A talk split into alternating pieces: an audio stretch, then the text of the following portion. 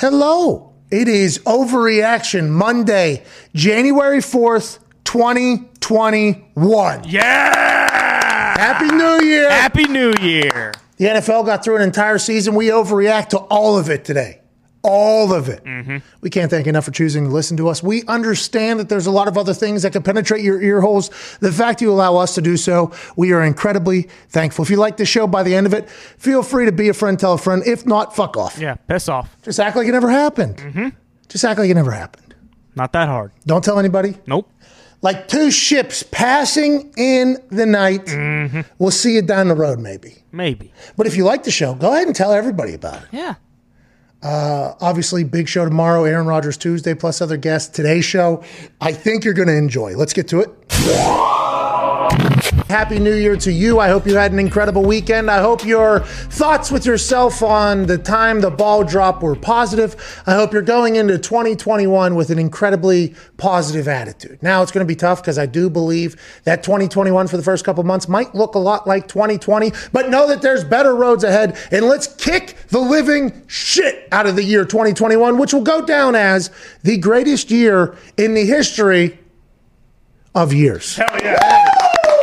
Congrats. Congrats to 2021 on already being the greatest year in the history of years. Can't wait to experience. You also can't wait to experience Super Wild Card Weekend coming up just a few days from now. Three games of importance on the NFL on Saturday, three games of importance for the NFL on Sunday, all weekend long. We're building towards the Super Bowl. Got some great guests today. Field Yates will be joining us. Darius Butler will be joining us. AJ Hawk will be joining us. And hopefully some of your phone calls. 1 888 Mad Dog 6. We have overreactions from all over Twitter. We have coaches being fired, GM's positions being filled, college coaches potentially getting hired. There's a lot of shit to pop off, and we can't wait to do it alongside you all damn day. Here on Sirius XM Channel 82, Mad Dog Sports Radio. For the first time in what seems to be maybe two months, Tone Diggs is back. Good to be back, Pat. It's good to be back. Big congrats to Tone Diggs on being a COVID survivor. Yep, yeah, big Attaboy, congrats. Tone. Not a lot of us. Happy New Year, and you are officially now a Got a unicorn. unicorn. Wow. So you can go kiss the men and the women. I can do whatever I want right You now, do Pat. whatever- I can do whatever I want right now. It, it has to feel like a little bit of a weight is off your uh, chest, literally and figuratively, because of what that is, but also because now you you literally you're immune to this thing. I'm immune to this thing. I, I can't infect anybody else. I can do whatever I want, Pat. That's Man, good for you. Congrats on that. How, how was it? How was it? Was it flu like? What was it like for those of us who've never had to experience It was flu-like. Uh, you just lay in bed and you're like, "Fuck!" Like you're just tired all the time, and you Mm. have flu-like symptoms. It was it was a, it was a tougher opponent than I thought it was going to be, but you know, won in the end. 10 round fight for you. Yeah. Um, it didn't come out of the attic in the cellar for you. They're like No. some flus, right? None of that. No, no. Just exhaustion. Exhaustion, sore throat, uh, headache. Headache was the worst part, but yeah, Hey, sometimes you're going to get punched in the face. Sometimes. Sometimes you're going to get slapped in the mouth, whether it's the flu or COVID or anything else.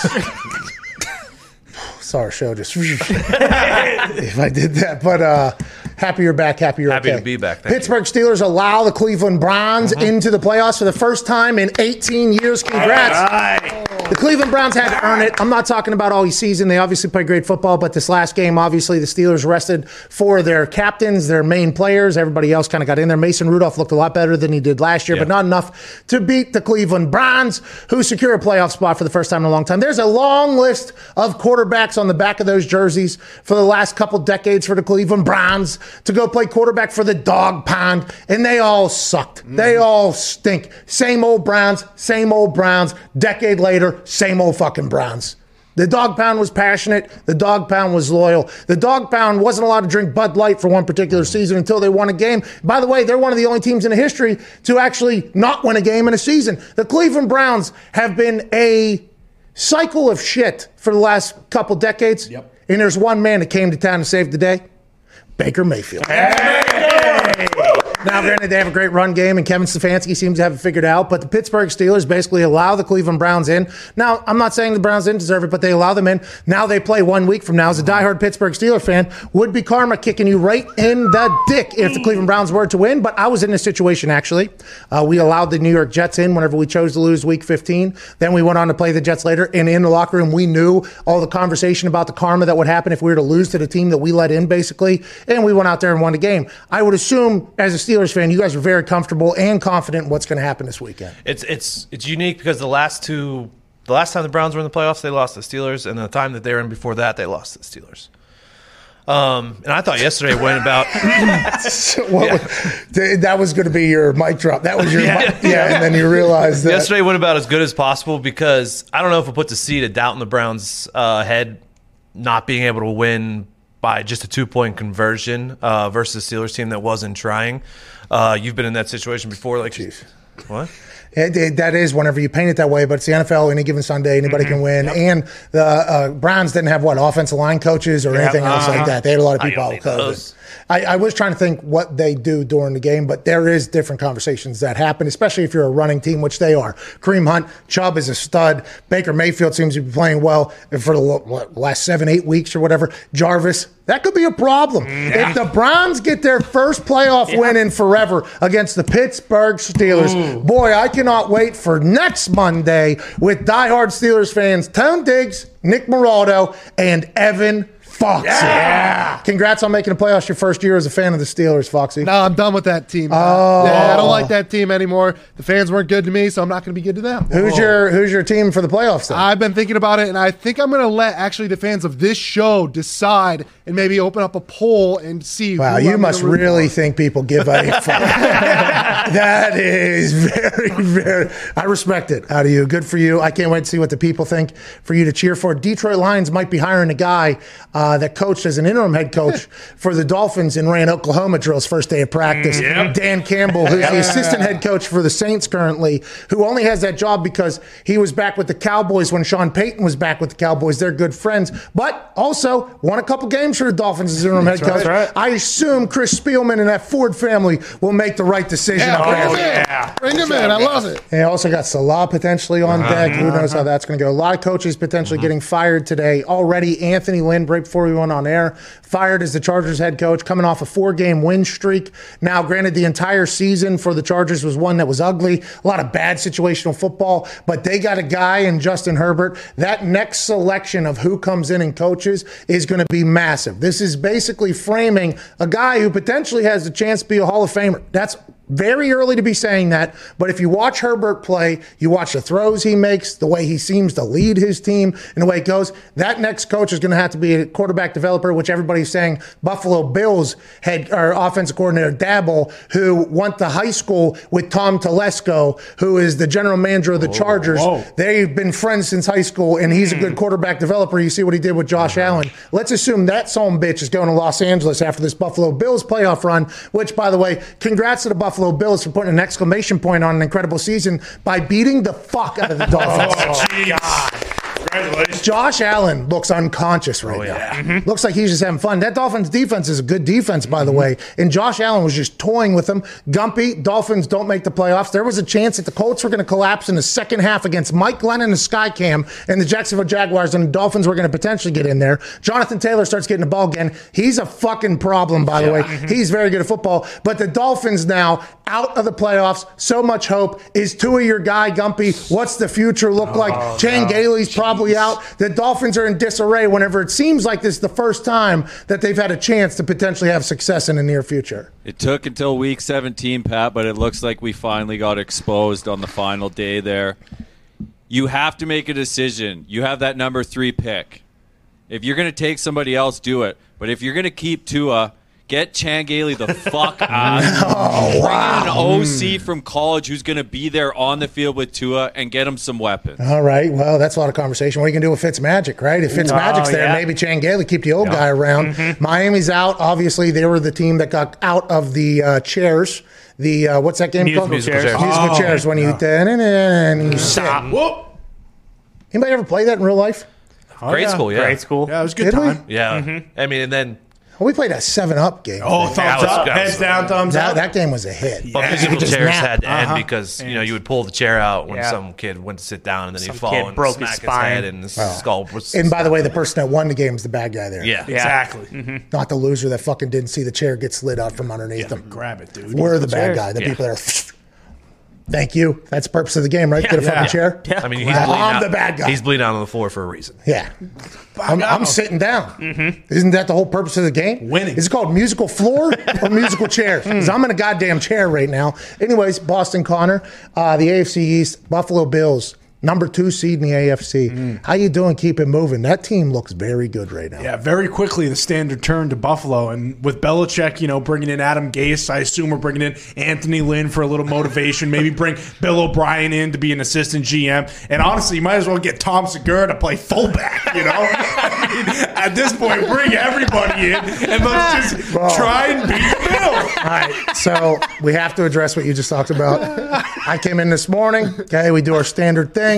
The toxicity twins of Nick, Ty, and then Connor slides in there. They're laughing at their phones. Then I overhear, I've watched this 2,000 times. And I go, what's that? And Nick goes, uh, you won't want to watch it. It's not Tom Segura, though. And I go, oh, I've been keeping up. I heard he had surgery or whatever. And he's like, have you seen the video yet? And I'm like, no, no, I have not seen a video. Nick turns around, shoves it in my face. I watched Tom Segura's entire leg blow out while trying to dunk, and then his left arm committed suicide, Yeah. treason almost, Yep. behind his back, and he slaughters his arm, and his leg blows into, shatters into pieces. Uh, Smithereens. So, boom! One of the most grotesque injuries I've ever seen. It was gruesome. We're talking in a matter of a half a second, his entire body seemed to break. Mm-hmm. I'm a big Tom Segura fan. Yeah. Okay. So I'm forced to see this. I don't want to see this video, okay?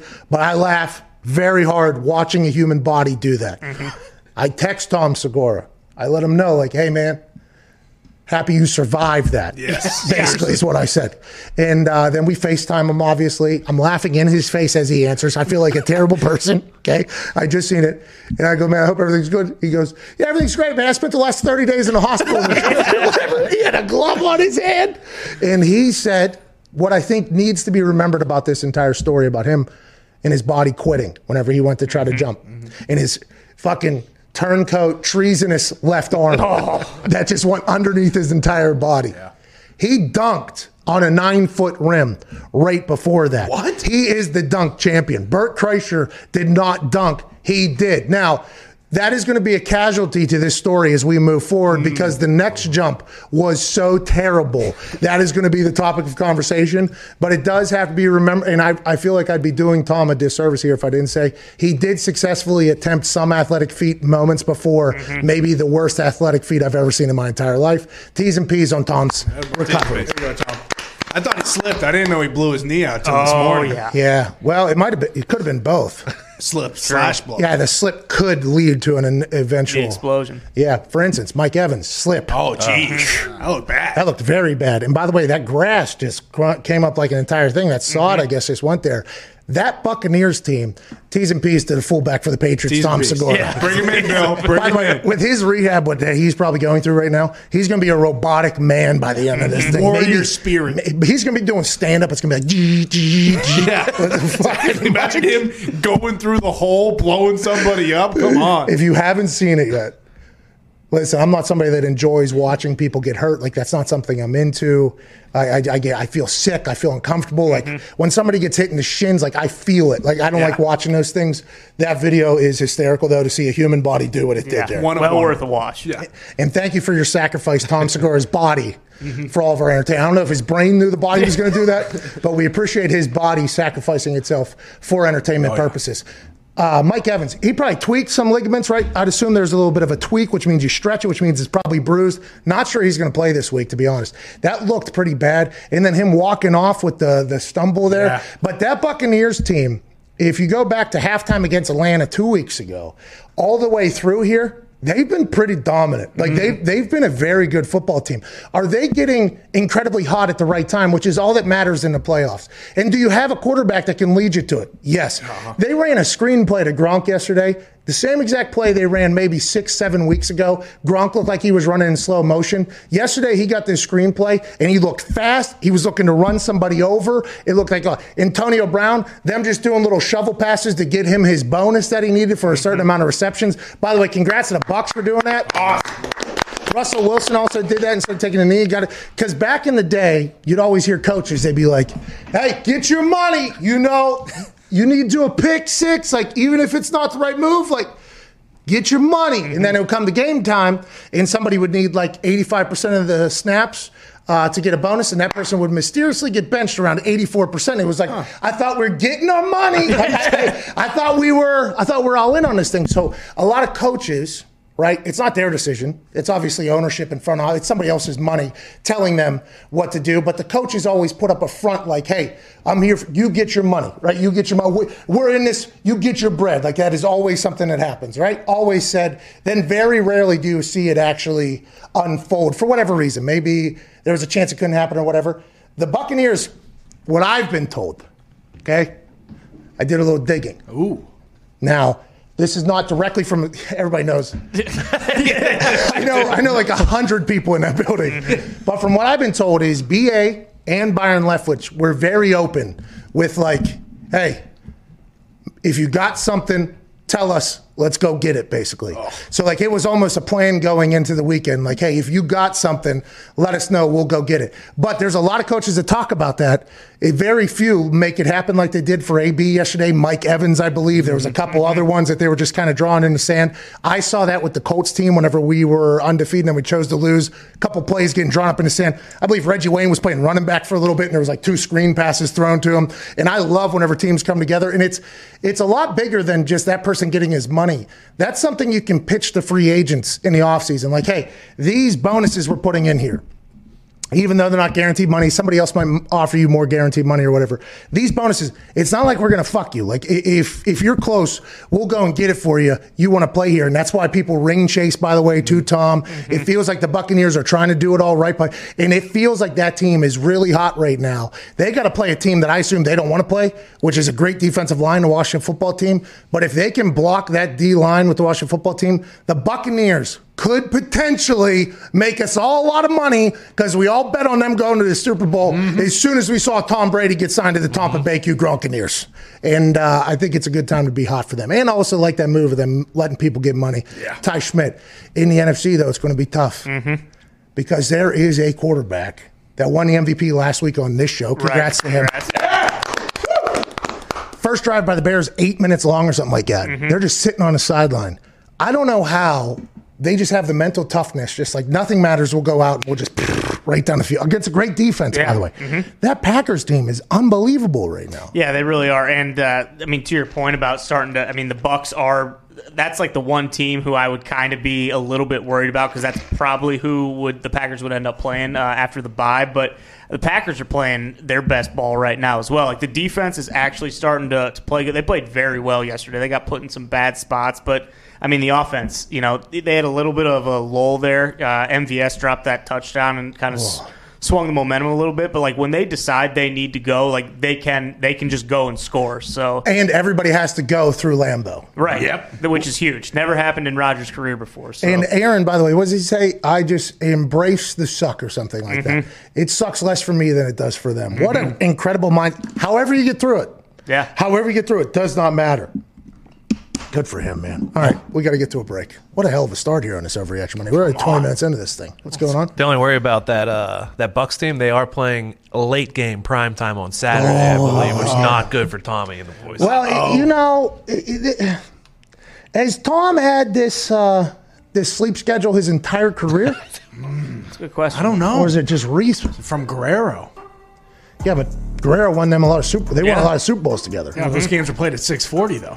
Yeah, Super Bowls are, but the fucking games to get there, Connor. Jesus Christ. We had a lot of three o'clock AFC championships.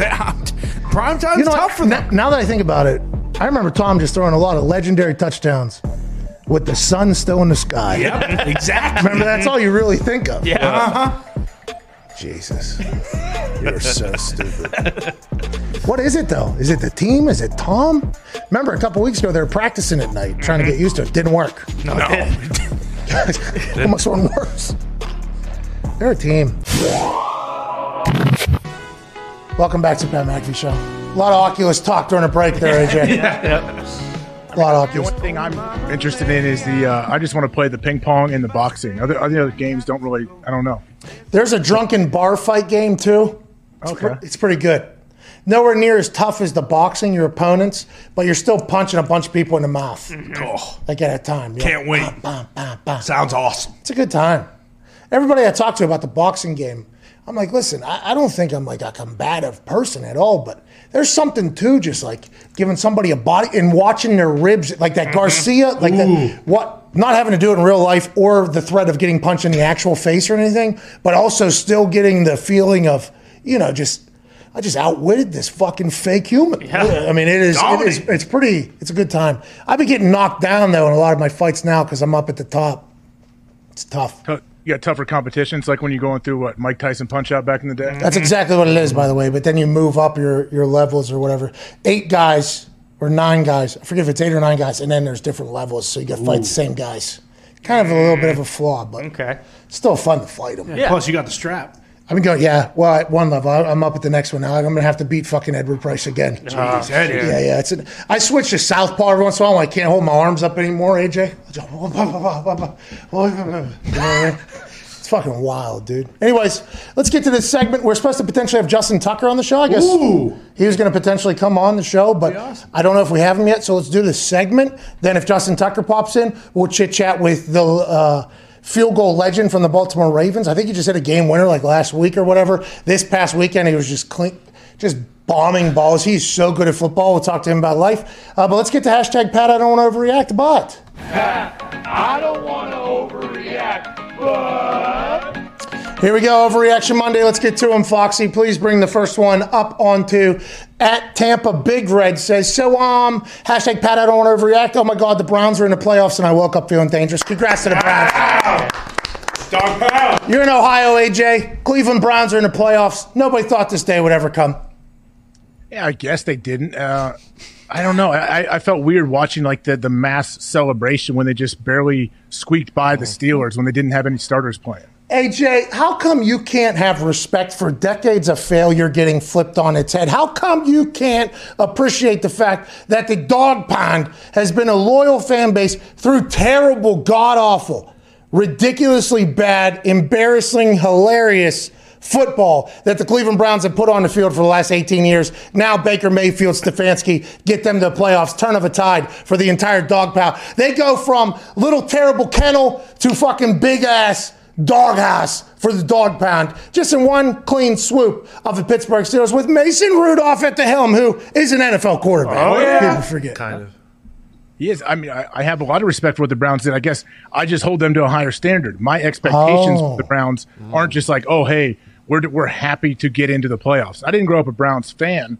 I I am a fan of. Uh, I I loved Bernie Kosar back in the day when he was the quarterback. I like Baker. But yeah, I just feel like, hey, Stefanski, I'm sure wasn't like, sure he's happy. Yeah, we broke it. the streak. We're in the playoffs. But he's like, hey, this is just we're just scratching the surface of where we're going. I liked that Stefanski saying that because Stefanski was at Minnesota when they had the Minneapolis Miracle, right? Mm-hmm. That was a moment of happiness, you uh-huh. know? And I like Baker saying that, but Baker had success at Oklahoma, right? Mm-hmm. Oh, yeah. Yeah, so I like the players saying that and saying, "Hey, we're this isn't what we're trying to do." But you got to remember, the entire fan base is like, "Yeah, this is awesome. This is not what we have experienced in any time in the recent history." So we are very thankful. I'm pumped for them. Big game against the Pittsburgh Steelers. The AFC North, three out of the four teams were represented. Last year, the team that had the MVP and the number one the AFC North got into playoffs also had the greatest kicker in the game. Mm-hmm. This year, Baltimore Ravens now one of the hottest teams in all of football, going to be taking on the Tennessee Titans. Robert Griffin III told me they're going to go get their bike back. Still have the greatest kicker in football, ladies and gentlemen, Justin Tucker. What's going on, dude? What's up, Pat? Thanks for having me, bud. Hey, what you hit a fifty-some yard game winner? What was that last week? Uh, a couple weeks ago, yeah, playing Cleveland on uh, Monday Night Football. That was a big one for us. We needed that big time. Oh yeah, it was 55 yard. Lamar Jackson, right? That was the one where he went and pooped, came back out, big time game. Then you hit an absolute slaughtered ball to win that thing at the end. I'll borrow one of your phrases, allegedly. Yeah, yeah. Smart, smart. How you Yeah. feeling? Hey, your team. Now, I need you to talk to me in a serious fashion here, okay? Justin, I don't need any bullshit. Your team going through that COVID thing. Your team looked uninspired, right? You guys did. It looked like a completely different Baltimore Ravens team. Last year, watching the Ravens, it was like electric. And then there was a little bit of a time period this year where it looked like the juice was potentially lost. You guys were going through COVID. You weren't even allowed in the same room. Then something happened and you guys are all the way back. What was it? What made you guys flip the switch to become the team that's very hot again? And what made, what was it? Was there a determining factor? Was there something that happened that we, we missed it, uh, from a national standpoint? You know, it's hard to say if there's any one particular moment. I think there were several. Um, you know, there were several things that we had to face as a team. Obviously, our COVID situation was incredibly tough to navigate, and um, I think in a way, as much as we physically had to separate, we came together as a team in a way that uh, was, you know, I mean, it's incredibly unique uh, and uh, very much in 2020 fashion. We had to find a way to, um, you know, just get a game played at Pittsburgh uh, with, you know, a, a, a, just a handful of our roster available, and that's what it, or that's what it that's what it felt like. Um, and then to go out there and I mean, we didn't get the result that we wanted, but we like left it all out there. We had uh, a bunch of guys that had never even you know that that we're frankly probably never even thinking I'm going to be starting on the offensive line this week, or I'm going to be starting uh, for the Baltimore Ravens playing the Pittsburgh Steelers uh, this week, and they did, and they stepped up in a really big way. And I think that in a way that that experience uh, in its entirety galvanized our team in a way that you know, like I said, only 2020 could offer that sort of adverse situation uh, that we had to navigate. Justin, what's the what's one of the toughest surfaces I guess in the league to kick off? Like I I watch different kickers and I, I always see like Chicago. They have that long like Notre Dame grass. I'm like, man, that must be tough as a kicker. Are, are there places that are easier than others? Uh, there's there's definitely. I mean, anywhere inside is typically easier. um, I would say no. I would say no kick is ever easy. It's about making it look that way consistently over and over and over again. And that's why you have like the Adam Vinatieri's and the Robbie Goulds, the guys who make kicks over and over and over again. Phil Dawson comes to mind, a guy who played many, many years in one of the toughest places to play, Cleveland, uh, with that the with Lake Erie right on the other side of the stadium. Um, but uh, the the toughest places to kick, in my opinion, I think our stadium is incredibly tough to kick. Uh, just given that we play on a natural grass surface, we do, our guys do a great job of taking care of it throughout the year. But um, hey, it, it's hey. just incredibly tough with the way the wind swirls around in there. And then Heinz Field is obviously one that sticks out. I played at Chicago one time. That was, and we happened to play in the middle of a, I think like a tornado. So the the field was uh, comp- the field was brutal, but um, anywhere where the grass is long and it gets cold and windy, it's just tougher to kick. Hey, Tuck, I want to get inside your brain a little bit here, okay? Because what you just referred to there with Vinatieri and Robbie Gould and Phil Dawson, and you can even go with the Hanson, who played forever, but none of his games mattered ever. So you have to question every single kick, whether he made it or missed it. It didn't matter because they were Lions. So I still think you, to be that great at something for that long, there, there's a lot of people that have big legs. There's a lot of people that can kick balls far. From a mental aspect, how often do you work on that? Is that like an everyday thing? Do you do like meditation in the morning? Is there, because mental is everything. It's golf, pitching, uh, kicking, punting. It's all in between the ears, everything. Now, granted, you have to have the explosivity to be able to bomb a ball, which you do and anybody in the NFL does. But the in between the ears thing, how often do you work on that? I mean, honestly, I don't know. I don't really know if I do, to be perfectly honest. I think I just, uh, you know, I, I mean, I don't want to get all kumbaya on you, but I think I just take every moment for what it's worth and I enjoy it. I and I just try. I focus. I, I at the end of the day, what's going on in between your ears uh, when you're lining up a kick for those 1.3 seconds between the snap, the hold, and when the time the ball leaves my foot. Uh, what's going on in between my ears doesn't really matter. What matters is making the kick, seeing the ball come off my foot, making sure my plant is wide and I'm exploding off of my plant down the field toward my small target line. And the, I mean, as I'm talking about it, that's like, you know, It's a lot of shit. bunch of, That's a bunch of stuff, and there's a lot of detail that goes into each one of those things, as you well know, Pat. But um, Yeah, you but know, I, I'm not going to go down as uh, one of the greatest kickers of all time. So hearing you say it is a real thing. It makes me kind of feel good about when I. I was like, I had some of those same thoughts as Justin Tucker.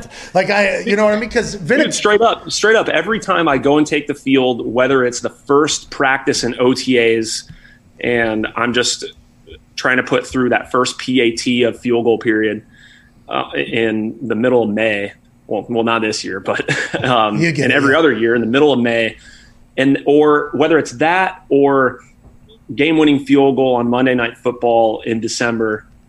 I there's there's all the feelings. You know, it's just to what degree are you feeling them? I mean, uh, I'll have a combination of fear and excitement and confidence, anxiety, and then when the ball leaves my foot, exhilaration, and then when I see it go through the post, relief. Um, you know, all of those things happen in a really short period of time. But if I've learned anything, it's that none of those feelings actually determine whether or not you make the kit. The only thing that matters is executing. And Jeez once I once I really bought into that wholeheartedly, um, I mean, I, I like this last week, uh, yesterday. I, yeah, today's Monday. Yesterday in Cincinnati, uh, you know, we're playing a game that we need to win to get in. Uh, we don't want to rely on anybody else's results to get into the postseason. And before the game, I'm I'm sitting in the locker room and I'm just I'm really nervous. You know, I can't help it. Like if you're not nervous, then you're not. You know, like it's almost like you don't care. And like I think that's like one of the greatest sins in professional sports is not caring enough to be like a little nervous, a little scared.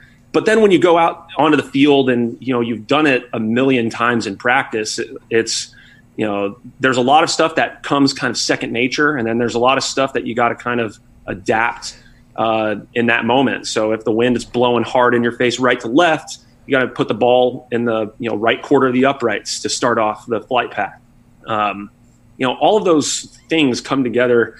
Uh, in a, a kind of serendipitous, like beautiful way, and that's to me one of the like sickest things about playing professional sports is like, it, like Let me- just taking all that in and then putting it into something that helps your team win. AJ has a AJ has a great question for you. I can't wait for it. But let me tell you what it looks like when you go on the field.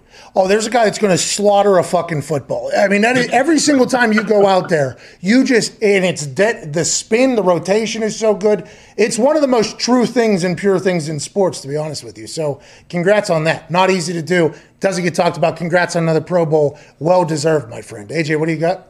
Yeah, Justin, I just want to know with this year, how different is it with uh, without the big crowds there? Uh, I know from being on the other side when guys guys would yell the stupidest things to kickers to try to get them to miss. I'm just wondering now, like you have to be able to hear everything. Like, does that change anything? Uh, you definitely hear more uh, on the field. Uh, I've heard more from the sidelines. From I, I think guys on the field are m- more or less just concerned with executing their assignment and less concerned with trash talking the kicker who's probably going to make the kick anyways. Uh, I hear more from the sideline than I do from uh, what's actually happening on the field. But um, I I mean, again, it it doesn't really matter. And like I'm I'm I feel like I'm uniquely prepared for exactly that because I I had Terrell Suggs as my teammate for uh, you know like seven years. So anything that any anything anybody else has to say pales in comparison to whatever Sis could come up with on a given Wednesday or Thursday during field goal period. Hey, Ball So Hard University, bro. You gotta you gotta learn God. that. Yeah, you, oh God. Uh, before we let you go, can't thank you enough. Another incredible year by you. Uh, Ravens Titans playoff matchup.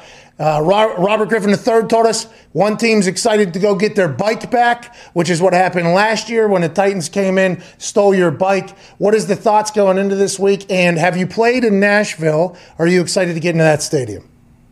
Uh, I'll answer the second part first. Like played in Nashville two times, and it's a it's a it's a fun stadium. It's a great city. We're obviously not going to be able to like explore or go and grab a you know bite to eat or something. I mean, like I, my favorite my favorite Tex-Mex place uh, that I grew up with in Austin. You know, kind of smaller chain, Chuy's. Chuy's, yeah, we got one here in Indy. Oh yeah. Sick, dude. All right, so my, my, on my deathbed, last meal, swear to God, would be Chuy's Chicka Chicka Boom Boom enchiladas with the dinner, the beef dinner taco on the side and the Deathbed. guac. Just wash it all down with a giant Dr Pepper and uh, finish the whole thing off with some tres leches. Uh, chef's kiss. But uh, That's your deathbed order right there. there's no Chicka question. chicka boom boom. Y- yes, Pat. Did I stutter? No, you didn't. That's that was kind of the problem I had. Sorry about that. Shout out to Chuy's. It is good. I mean, I'm a little biased because I um, I lived on this. I lived basically next door uh, to the original Chuy's for a couple years while uh, while we were in college, and I, I was a I was basically a regular at at the spot. So I'm I'm a little biased, you know, like a little homegrown kind of feel there. Yeah. But um, as far as uh, getting our bike back, our proverbial bike back, Mm-hmm. I. I- I personally, I'm less concerned with that, and I'm just uh, thinking more about making kicks, man. Um, Smart. like this uh, this this this matchup has kind of evolved into a um, like a really fun, unique rivalry uh, that you know is reminiscent of the the Shannon Sharpe AFC Central days, and that's uh, that's I, I think in a way like the the league kind of coming full circle like that over a period of time. I think that's really cool, but um, you know, as far as this matchup being any different to me personally, no, not really. I'm just I'm just trying to do my job, bro. You're hilarious, dude. hey, before we let you go, um, University of Texas is, is all upside Oh, oh, down. yeah. Firing coach after coach. Okay, cool. Hook 'em. Okay, cool. Get the hell out now. Mm-hmm. Now we got Sarkisian in there. And we're back, baby. Oh, okay. All right. I mean, that was a, that was a softball. I appreciate it. But, Hey. uh, I don't, well, What the deal? uh, what is the deal with Texas? By the way, I just, I just- what is this regents Board of council that you hear about? Because all the all the higher end people in college football, they go, well, if you get the Texas job, you got to be able to handle the regents Board of governors or something like this, and they make decisions. What is? Why is it so hard to win in Texas? Do you guys make it impossible down there? What is? Because it's aw- awesome in Austin. Okay, the school has great tradition. Is it impossible to win there, or what is it? I don't. I certainly don't think so. I was a part of a.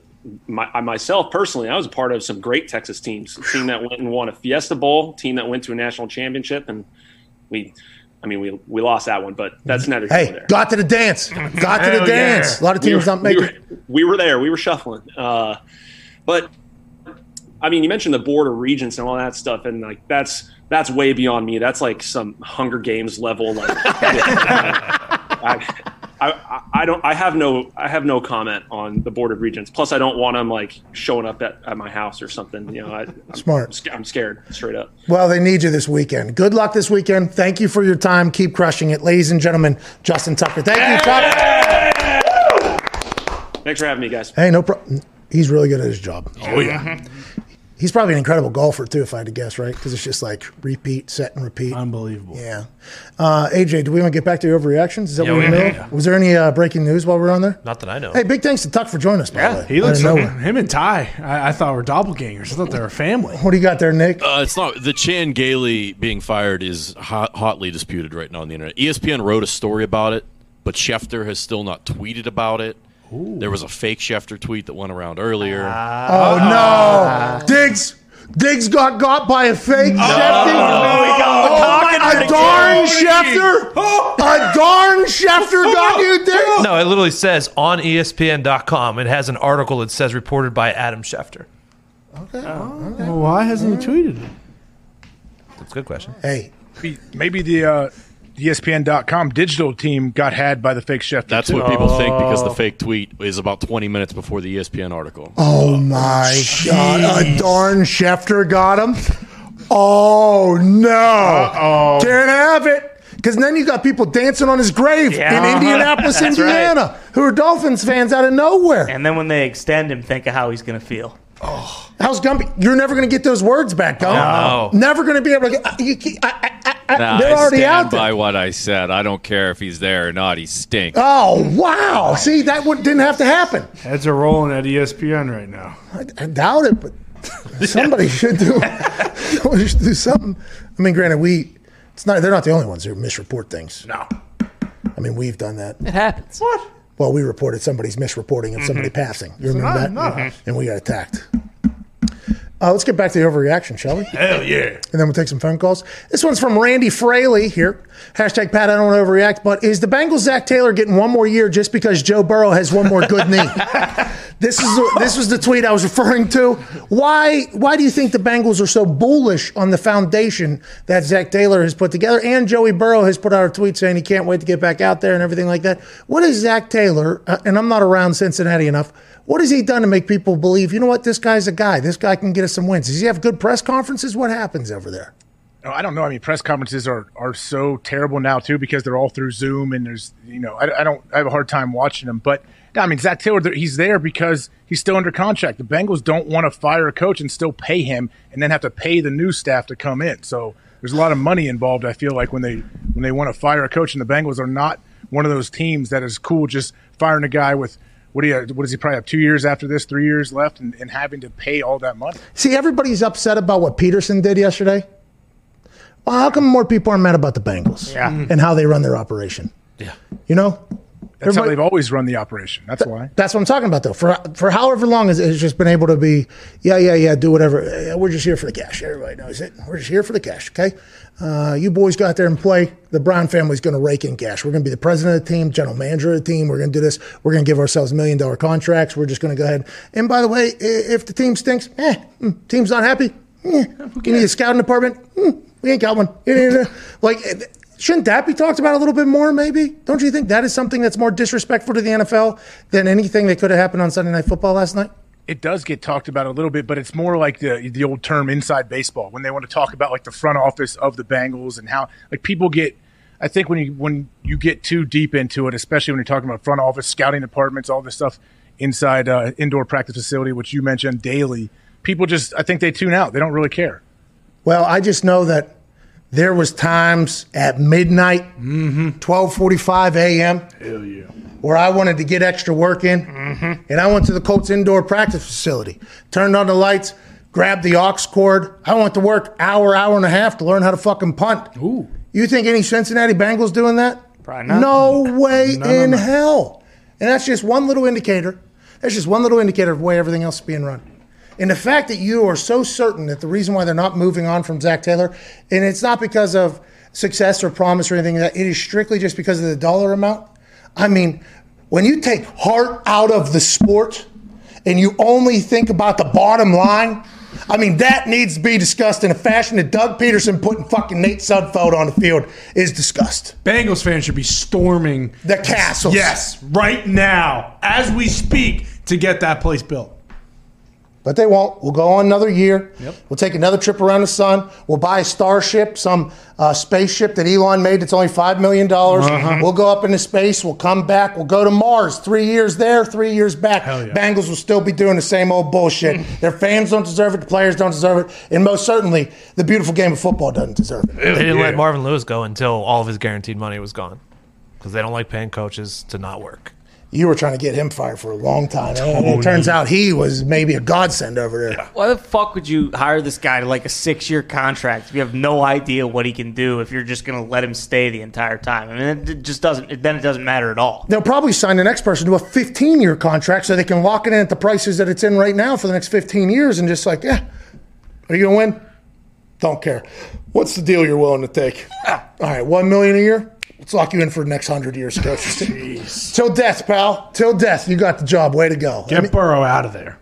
now Joe's pumped. Yeah, can't wait to play. Joe's put out a tweet, said he's pumped to go there. Until his left knee explodes next year. Whoa, whoa, whoa, I whoa, hope whoa. it doesn't happen. I That really didn't sound don't. like it with the way you said that. I love Joe Burrow, but Jesus Christ, protect the guy. I think the Oculus maybe did something inside my ear hole here. Oh, Vertigo? well, no, it's just a little, there's something going on. Is the eardrum again? Is it acting up? Can't feel it. Is that uh, L L one L two or L four L five? Oh. What is it? T. Yeah, thank God. T1, T2, L4, L5. By the way, those are okay. We did get the scans back. Thanks for asking, Aaron. Let's go to the next one, please.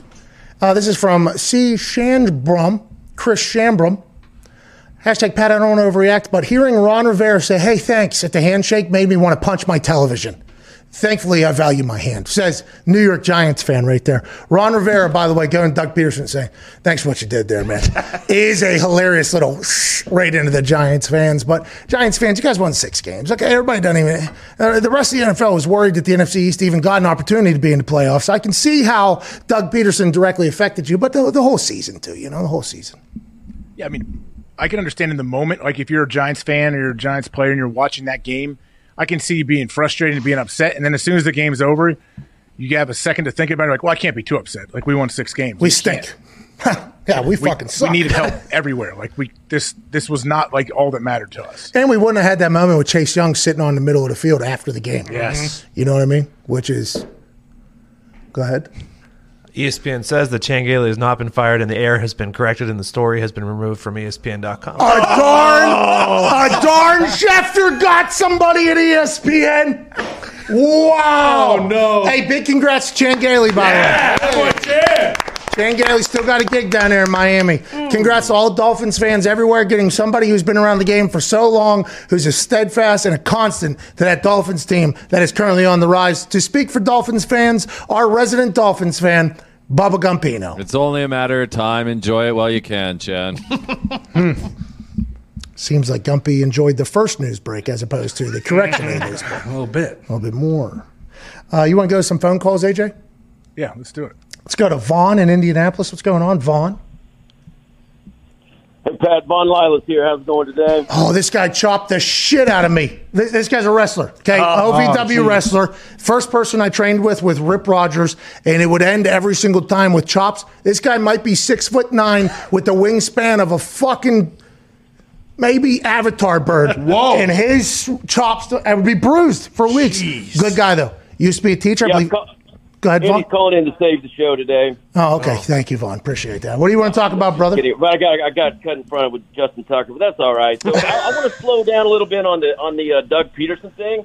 I thought it was great. I thought it was one of the greatest things I've ever seen. Okay. I thought his interview was awesome. Hey, he's been with us for four years. He hasn't got a play yet at all. I just thought it was his time to get a chance. I thought that was great.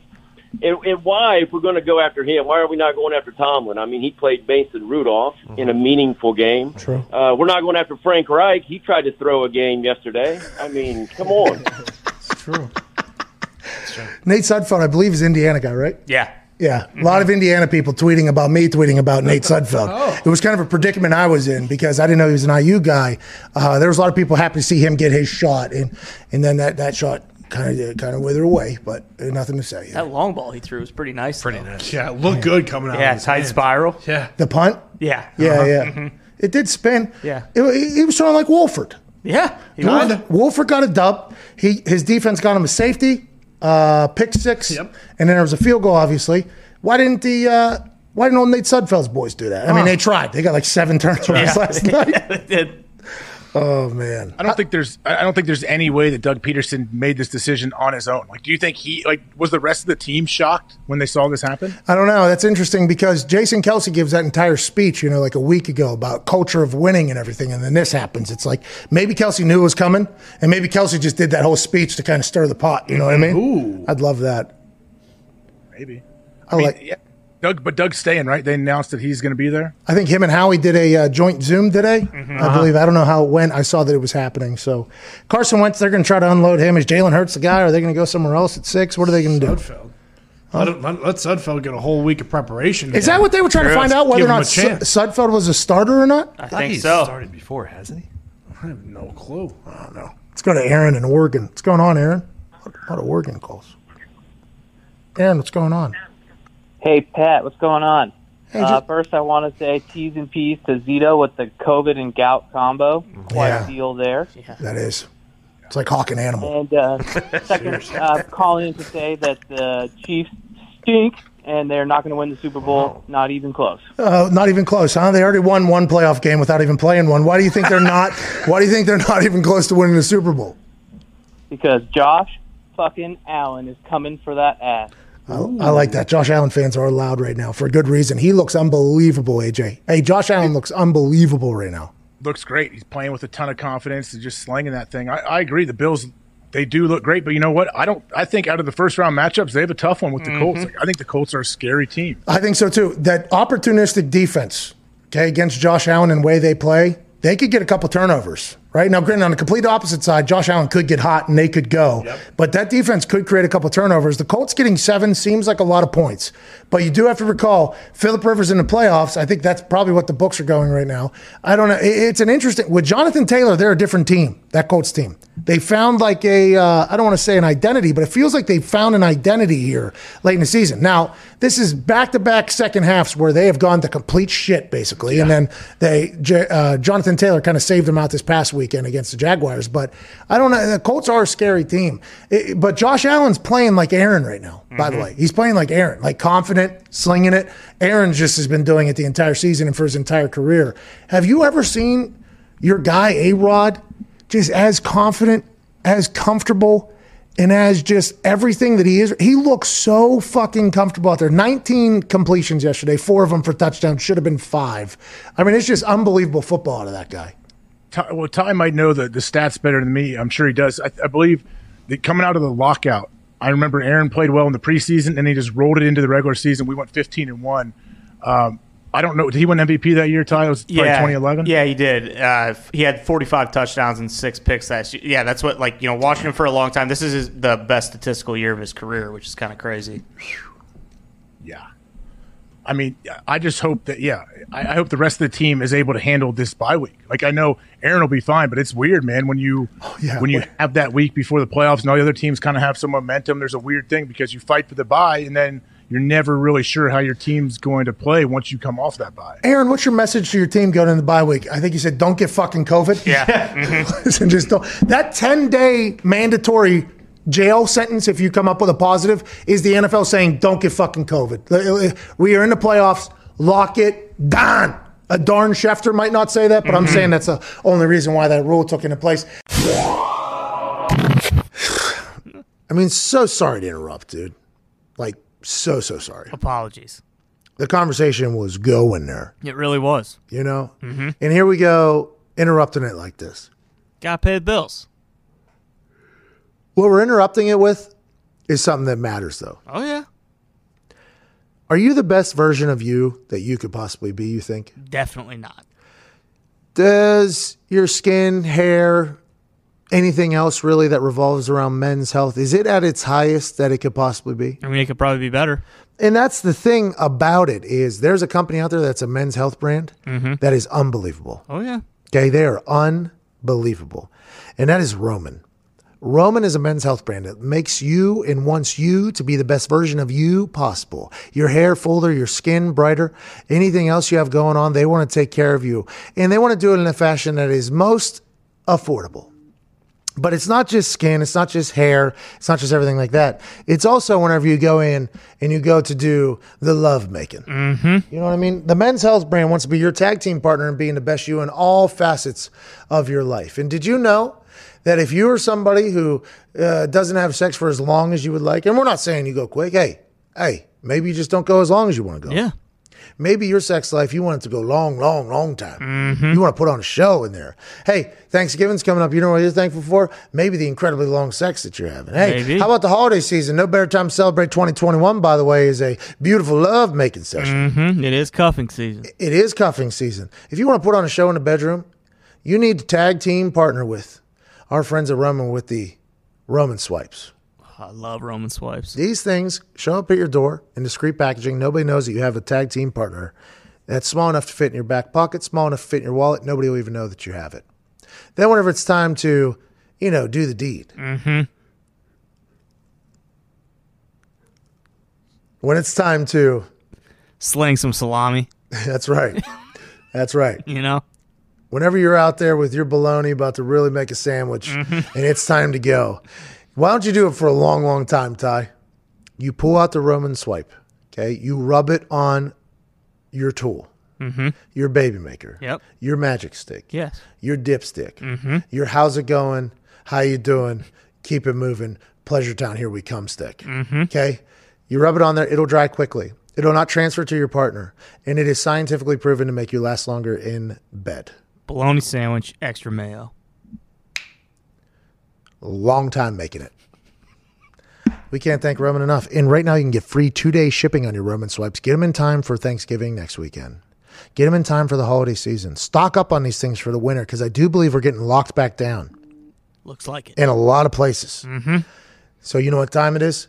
Why not just have a little bit of a sex fest? Might as well. Go to getroman.com forward slash Pat. Free two day shipping on these Roman swipes. You will love them, and so will she or he. Have a time of your life behind the closed doors with our friends at Roman Roman Swipes, and also make yourself the best you possible uh, with everything else that the Men's Health brand has for you. GetRoman.com forward slash Pat. Back to the show. Joining us now, host of the Man to Man podcast, nine years in the NFL, one of the smartest football players I've ever got to witness his intelligence. Ladies and gentlemen, Darius Butler. Fellas, fellas, fellas. No Miami Dolphins hat on today, huh? That's weird. We were uh, we were uh, we were taking bets on whether or not we thought you were going to be wearing a Dolphins hat today. That was a big question we had around here. Nah, man. I'm, uh, nah. They're out of they're out of game right now. Okay, well we we talked to, about the Dolphins sucking and not knowing who their quarterback is and what they're going to do from the offensive coordinator. I mean, we talked about the team being good but having a lot of questions still earlier. So I don't want to kind of bore you and your time with the Miami Dolphins because there's a lot you know bigger things to talk about. If you're playing for the Eagles, Doug Pederson, okay, and you've witnessed all this drama all year, okay, that's all it's been. And now that we're now that things are starting to linger out, Carson's going to ask for a trade. His relationship with Doug Pederson is fractured beyond repair. They said it's like okay, I don't know who's leaking that information, but it's somebody who knows what's going on. It sounds like now. Granted, they had to walk those back a little bit, but eh, it's all bullshit. The drama, if you're in that locker room behind the scenes, then Jason Kelce a couple weeks ago goes on a speech about how your Yep. culture has to be about winning, and then last night they pulled Jalen in a primetime divisional game to knock out a playoff team. Uh, they don't want to see what he's like in the fourth quarter of that game. They want to see Nate Sudfeld get meaningful reps to see if he's the guy. If you're for the Eagles, what is your mindset right now on the on the Eagles going forward? I mean, if you're a player, it's tough, man. Like you said, you saw uh, Kelce come out, pour his heart out in that uh, you know that media interview, the mullet out, and um, you know what players go through, especially week 17. You know, put your body through shit all year, and you getting out there and you see them, you know, pulling Hurts and you know basically tanking in front of uh, the whole NFL world, and for that to be the last game of the 2020 season. Um, that we all see on prime time. I think that's why you're getting the you know the big overreaction.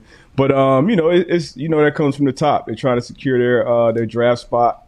Obviously, weren't going to win the division. Damn sure don't care about the Giants and how they feel. So um, they did what's best, I guess, from the you know from the front office standpoint, but from the players, from that locker room, um, the respect that you have for the coach.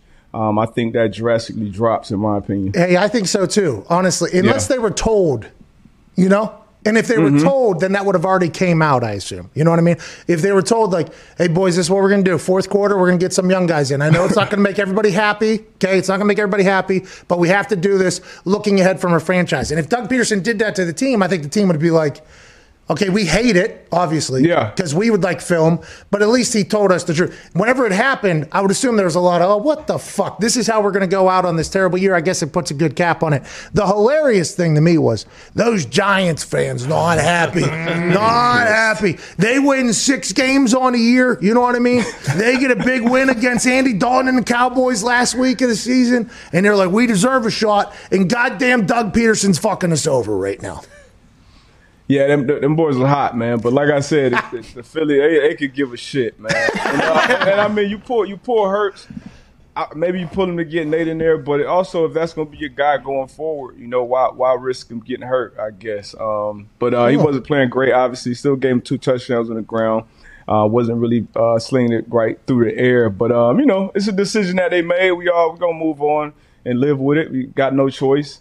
You know, down with the Giants. Saw Eli Manning and um, I think it was Fletcher Cox or somebody going back and forth on Yeah. Twitter. That was funny, but um, you know, it is what it is, man. Yeah, I agree. Get over it. Dan Orlovsky's entrenched in battle right now on Twitter. And uh, he's entrenched. I mean, this is like a every other week thing for Orlovsky. But anytime you get a tweet that has 5,000, 6,000 tweets, you're going to find the enemy of what you're saying. Okay? Like that Oh, is- absolutely. That is just, a, whenever I was, you know, a smaller Twitter account, oh my God, I had so much more fun. I would just, I was just sawing things down. But then you get to a point where all of a sudden, that group has a fan club, and then you have Yeah. to make a decision on whether or not you want your mentions to just be, uh, do I want to deal with this? You start weighing, you know, the, the the pros and cons of every tweet. So anytime you get a tweet that gets 5,000, 6,000 retweets, like Dan's note did, which by the way, he did not decide to crop that down at all. He said, I'm gonna let you know how the fuck That was, I did that, this. that was an emotional tweet, man. Yeah. He did, that was fresh off the Hey. fresh off the presses. Look how much service I have. Look how much battery percentage I have. Okay, look at when this was typed up. I'm sending this whole goddamn thing just to let you know.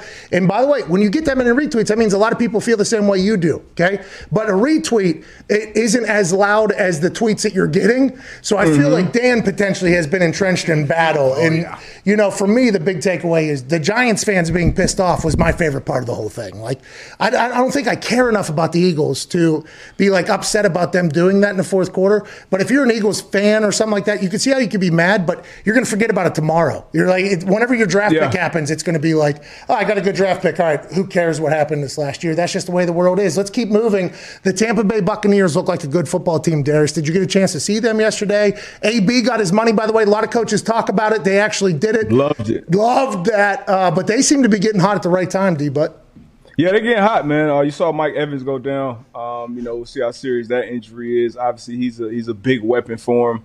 But um, you know, Godwin went off. You get you get Ronald Jones running Hey. the ball right. Godwin's really fucking good, by the way. Hey, he, he is a baller. We know he was nice, but you know, getting healthy, getting on the same page with Brady down the stretch, AB getting on the same page with Brady down the stretch, getting him his money.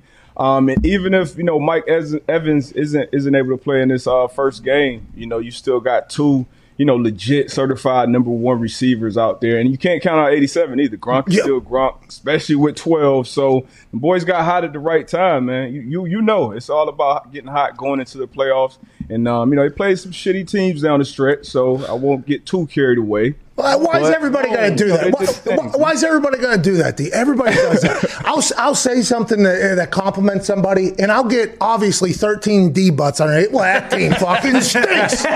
Of course he played well. That team is terrible. That feels like that is something that happens, but you never really know until you know. That's like the comment about the Packers, how they've beaten the same amount of above 500 teams. Mm-hmm. Like, they can't schedule that. That's not on them. It's just them getting good at football, but they're playing a They, team they did what they were supposed to do. Yeah. the, the Washington football team, okay, obviously a hell of a story. You got exposes coming out. You got no goddamn name. Uh, your head coach has cancer. Your quarterback doesn't have a shin.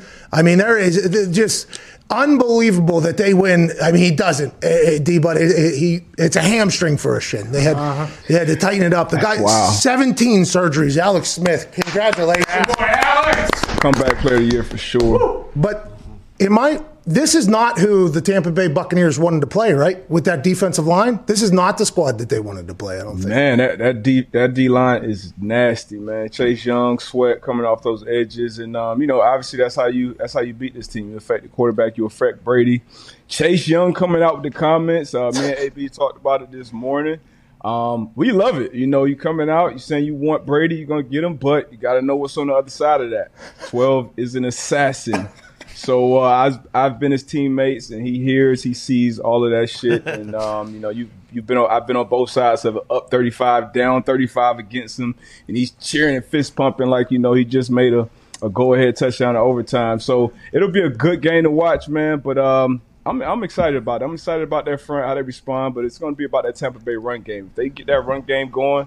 It's going to be an ugly matchup. That's kind of my sleeper on the uh, NFC side as a fifth seed to make a run. Tampa. The Bucks, the Bucks. Yeah, it's crazy to say Tom Brady's a sleeper, but Yeah, I got a lot of money on him making the Super Bowl, but I feel like ooh. I did. I bet it early as soon as he went down there. oh, he was meeting bet- with Bill oh, Gates yeah. and all that, them was that before uh, Aaron Rodgers Tuesday? Yeah, yeah, it actually was. It was. It actually was. Yeah. I also bet- we'll I bet on that as soon as Aaron Rodgers Tuesday got locked in. By the way, I like that. Um, They're looking good. Hey, unbelievable right now. I, I, I mean, if it's not for the MVS drop, there's no momentum swing in that game at all. And those the doors are just blown up. Now MVS also had a touchdown, by the Right. way. I'm not saying like he fucked it. You get it. Yeah. But that that game against a good defense, Chuck's defense. I guess Yep. some the internet experts uh, that do the film study said that Chuck made a couple suspect calls, but I feel like when you're playing Aaron Rodgers, there's really not much you can do at this point. Yeah, you. I mean, you, you, you just hope somebody gets home. You can make whatever call you want, but um, if he's on the same page with his guys out there, he can. He's one of those guys that could put the ball wherever the hell he wants, and uh, it's going to be tough to go through Lambeau and, uh, and and beat twelve with the season he's having. Man, they better draft another quarterback in the uh, first or second round next year. Hey, D-Bud. about his playoff run though. D but you do numbers, dude. There's currently 38,000 people watching on YouTube. Would like to let you know there has to be something better for you to be doing, but we're thankful that you're not. Just thankful that you're. That you're- Hey, this is this is Bigford overreaction Monday. Uh, and we're not do it. overreacting, by the way. These are facts. everything yeah. we're saying, All facts. all facts. Indianapolis Colts, Buffalo Bills. Josh Allen looks damn near arrogant at this point with the way he's playing football. That Miami Dolphins defense, by all accounts, pretty good defense. He looked unbelievable. The Bills seem to, under McDermott's patience, right, and old Mr. Bean up there, in the they've grown a. Fr- I mean, that is a team up there. Now, listen, the Colts have great defense, okay? Jonathan Taylor's a dude. This is going to be a good game. But the Bills have to be very comfortable with where they're at. Scary, scary, scary team. Um, I would probably the hottest team going into the playoffs. I would say, especially on the AFC side. Um, you got Josh Allen, um, obviously who played Week 17. You look at the Steelers; they rested, which I don't think they should have. Um, the Chiefs they rested right before bye week. We'll see Whoa, how that. whoa, whoa, whoa, whoa. Stop, stop. Why don't you think they should have rested? The Steelers? Yeah. I mean, they played like shit down the stretch, man. They had a good second half against the Colts. I think they should at least uh, built on that, played the first half at least, um, get your guys going, get some momentum going, and then maybe rest. You know, once once the game is in I, hand. hey, I thought so too, by the way. I, I, yeah, you. I thought so They didn't play well enough to to. They didn't have the luxury of resting their guys. But you got an old guy at quarterback who you know you want to protect. And I mean, you lost some uh, obviously very talented pieces on defense already, but Dupree, Devin Bush. So you know you don't want to get Watt hurt. So I get it from that standpoint. But um, we'll see. We'll see. D, but we have to remember week four bye week. You know what I mean? Like it was. It's not like a. You know what I mean? That's a Right. very early. So Not I, a real bye week. I was, and it wasn't really. They didn't even know until Friday or Saturday. Not that there was any real bye weeks this year, anyways. But they didn't even know they were in a bye week till they were in a bye week. I felt like Yeah. you though. They learned how to play football again in the second half against the Indianapolis Colts. Now the Colts might have collapsed there completely, which they almost did yesterday to the Jags, Man. which uh, which unbelievable. But give the ball to Jonathan Taylor. Let's pound that thing. I mean, he is a great player. Oh yeah. At this point, but the the thought of, yeah, I don't know. And that, that's got to be the recipe for the Colts too to beat. the They learned how to play football again. And why wouldn't you just go out and get them? Now let they let the guys stay home. But my first thought was mm-hmm. let them go and just keep do like two, three more drives of we're all on the same page, and then kind of move on. But then everybody was like, it was a week four bye week though, and it's really it's a tough situation. I trust It Tomlin. is. I trust Tomlin. Like I think Tomlin has a pretty good feel of his team. But I, Yeah. that's going to be something that people are going to talk about if the Browns make this a real, real game, which they definitely can. By the way, Diggs, what do you got? I was just gonna say, like, if if Ben gets hurt, you might as well not even play the game. Like the the Browns, the Browns are gonna blow out the Steelers in the playoffs. But I think Tomlin's smart enough to know that the Dolphins were gonna get blown out by the Bills, so there was no oh. chance to get up to the two oh. seed, and you get to play the worst team in the AFC playoffs in the Browns next week when you would have, would have had to play the Colts. How about that shot at the Browns? Wow, big shot, Yeah, big shot. I mean, they got. Some, I mean, they barely beat old Mason yesterday, so uh, I guess it's not a terrible shot. But if they get that run game going, that that two-headed monster in the backfield, um, and play some good defense, they got a chance. But uh, we'll see, we'll see, we'll see. And nobody- that should be a good game, though. Should be a good one. Hey, D- uh, Derrick Henry, and last one here before we let you go. Can't thank you enough, by the way, D. But all year, by the way, thank you for what you did for this show. Thank you guys, man. Loved it. No, no, we appreciate you so much. You made our show a lot better uh, this year. Ravens, okay, Baltimore Ravens playing the Tennessee Titans, and Robert Griffin III tweeted me last night, okay, and he said, I don't know if you saw this. Did you? you if you saw it, you can't wait for me to say it. And if you I didn't, didn't, I didn't say it. Just be news. Okay, I mean, I so I asked I asked one question whenever I put up the AFC playoffs picture. I said, "Who's happiest?" Okay, who's who's happiest out of everybody in the AFC playoff with the way it was all set up? Obviously, Kansas City with a bye, Bills, Colts, Ravens, Titans. You get it, Cleveland, Pittsburgh. You know, I said, "Who's happiest?" Robert Griffin III answered and said, "One team's uh, pumped to get their bike back, or something like that." And I was like, uh, so I looked at it and I was like, have me and Robert Griffin III ever talked before? No. okay. What? It was that an inside joke to something? No. And then I, then we all came to the conclusion. Obviously, bike. Somebody stole my bike. It's the Yep. uh, the Deebo bike. The that's what he's referring to with the Titans beating them last year. Whenever they were so hot, then the Titans become this team out of nowhere. Travel to Baltimore, get a win, get a lead on the Chiefs, and inevitably lose it. That's what Baltimore's trying to do this year. It does feel like it's a complete role reversal in that game. Yeah, uh, Ravens hot. I was probably the second hottest team in the AFC coming into it, man. Uh, Lamar's playing well down the stretch. Defense is playing well. T- Titans not so much. Outside of Derrick Henry, obviously who cracked 2K. Uh, you know, big congrats to him. That was a big accomplishment. But um, yeah, I think they get that bike back going into the playoffs. I don't know if I necessarily like hearing it from a guy who won't be out there. No shot, at, no, no shot at RG3, but you know, I like if you're gonna talk shit. I want you to be at least out there to back it up. That's not like my guy RG3's Chase fault. Young out No, there in it's uh. Chocolate Uh-uh. City. Hey, that's not RG3's fault. He he.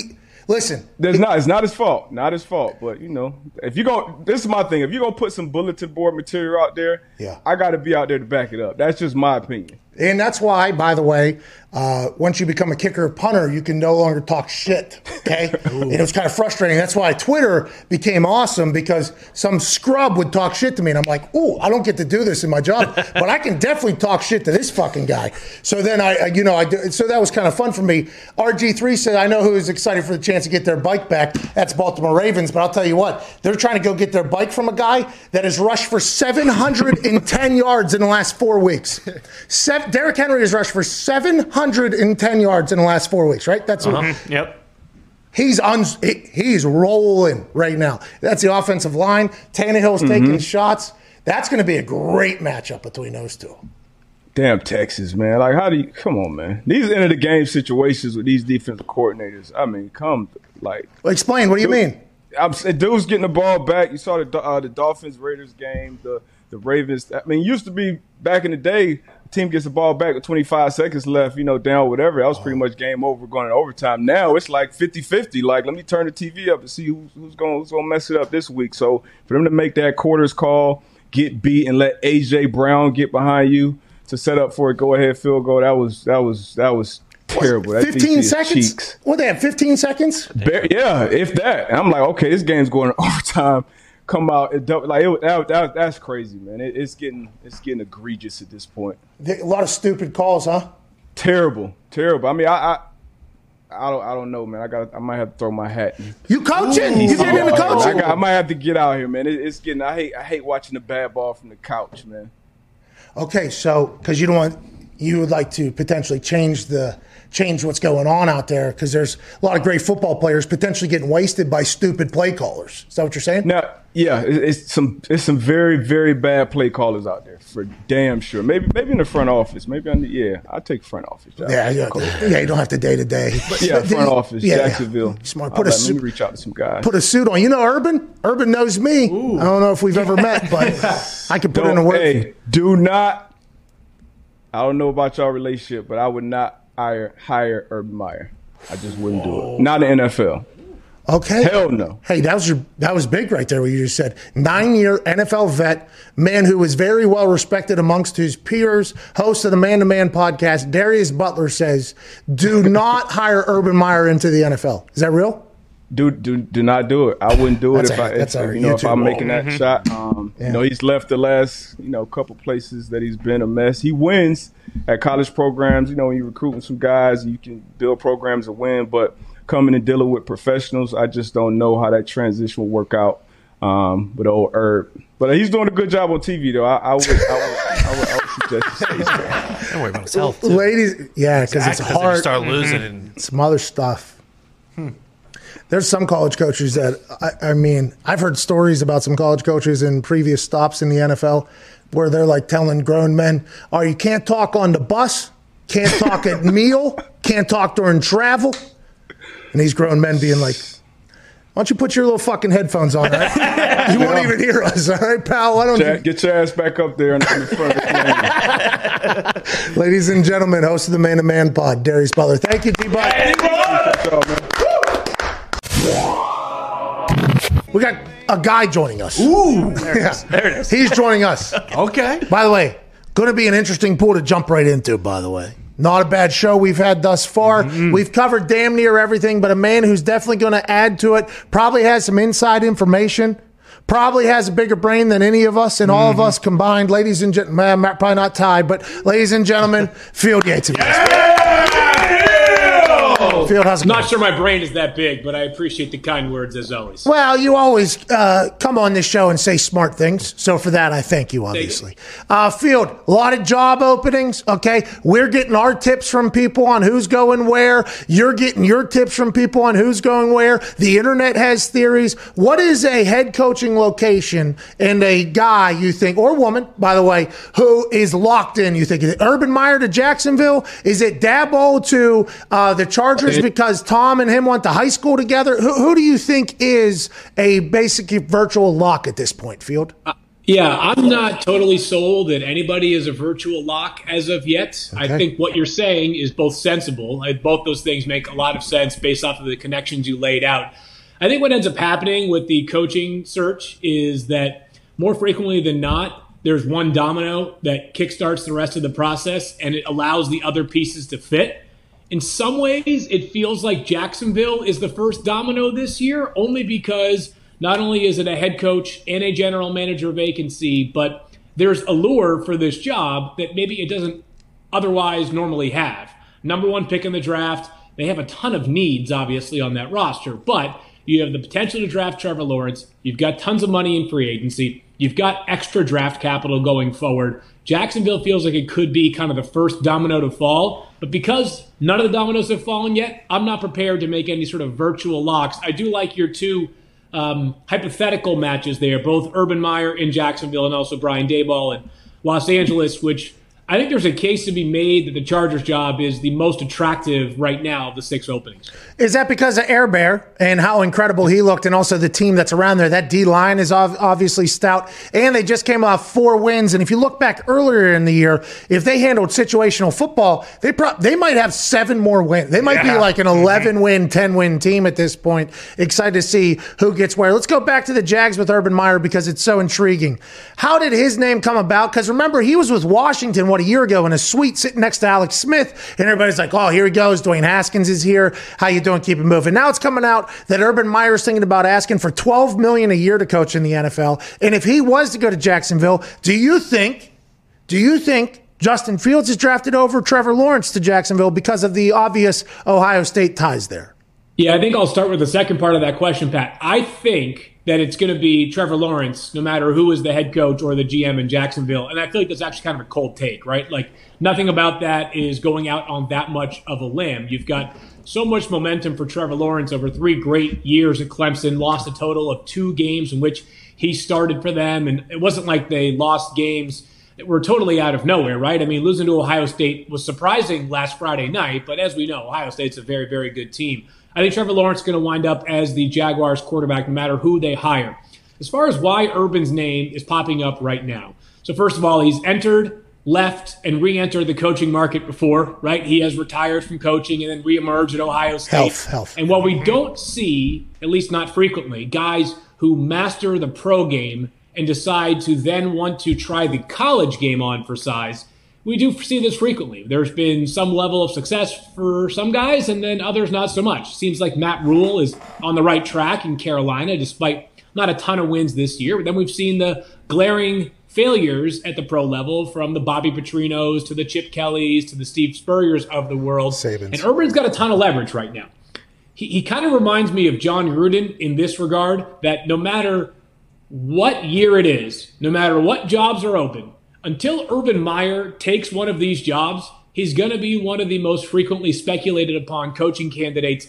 And because of the respect he has at the college level, at the pro level as well, he's not going to take some middling job. If there are six jobs open like there are this year, and you were to stack them and it was clear that, you know, one or two of them is at the bottom of the pile in terms of desirability, Urban Meyer's not going there. He's going to take the crown jewel jobs. And if you believe enough in Trevor Lawrence and you believe enough in, frankly, yourself, then you think this Jacksonville job is pretty enticing. You have the first pick. You're in a division that's got really, really good quarterbacks right now, but you don't have Patrick Mahomes, which is probably the biggest I would say, wart on the Los Angeles Chargers gig is the idea that you're going to have to compete with Patrick Mahomes probably the next 12 to 15 seasons. Yeah, you got Derrick Henry obviously for the next couple years, and Deshaun Watson always showcases his incredible ability. And thank or hope to God not Carson Wentz and instead Matty Stafford in Indianapolis. But if Urban was to go to Jacksonville, I'd be intrigued to see how that plays out because the way Urban coaches, from what I've been told,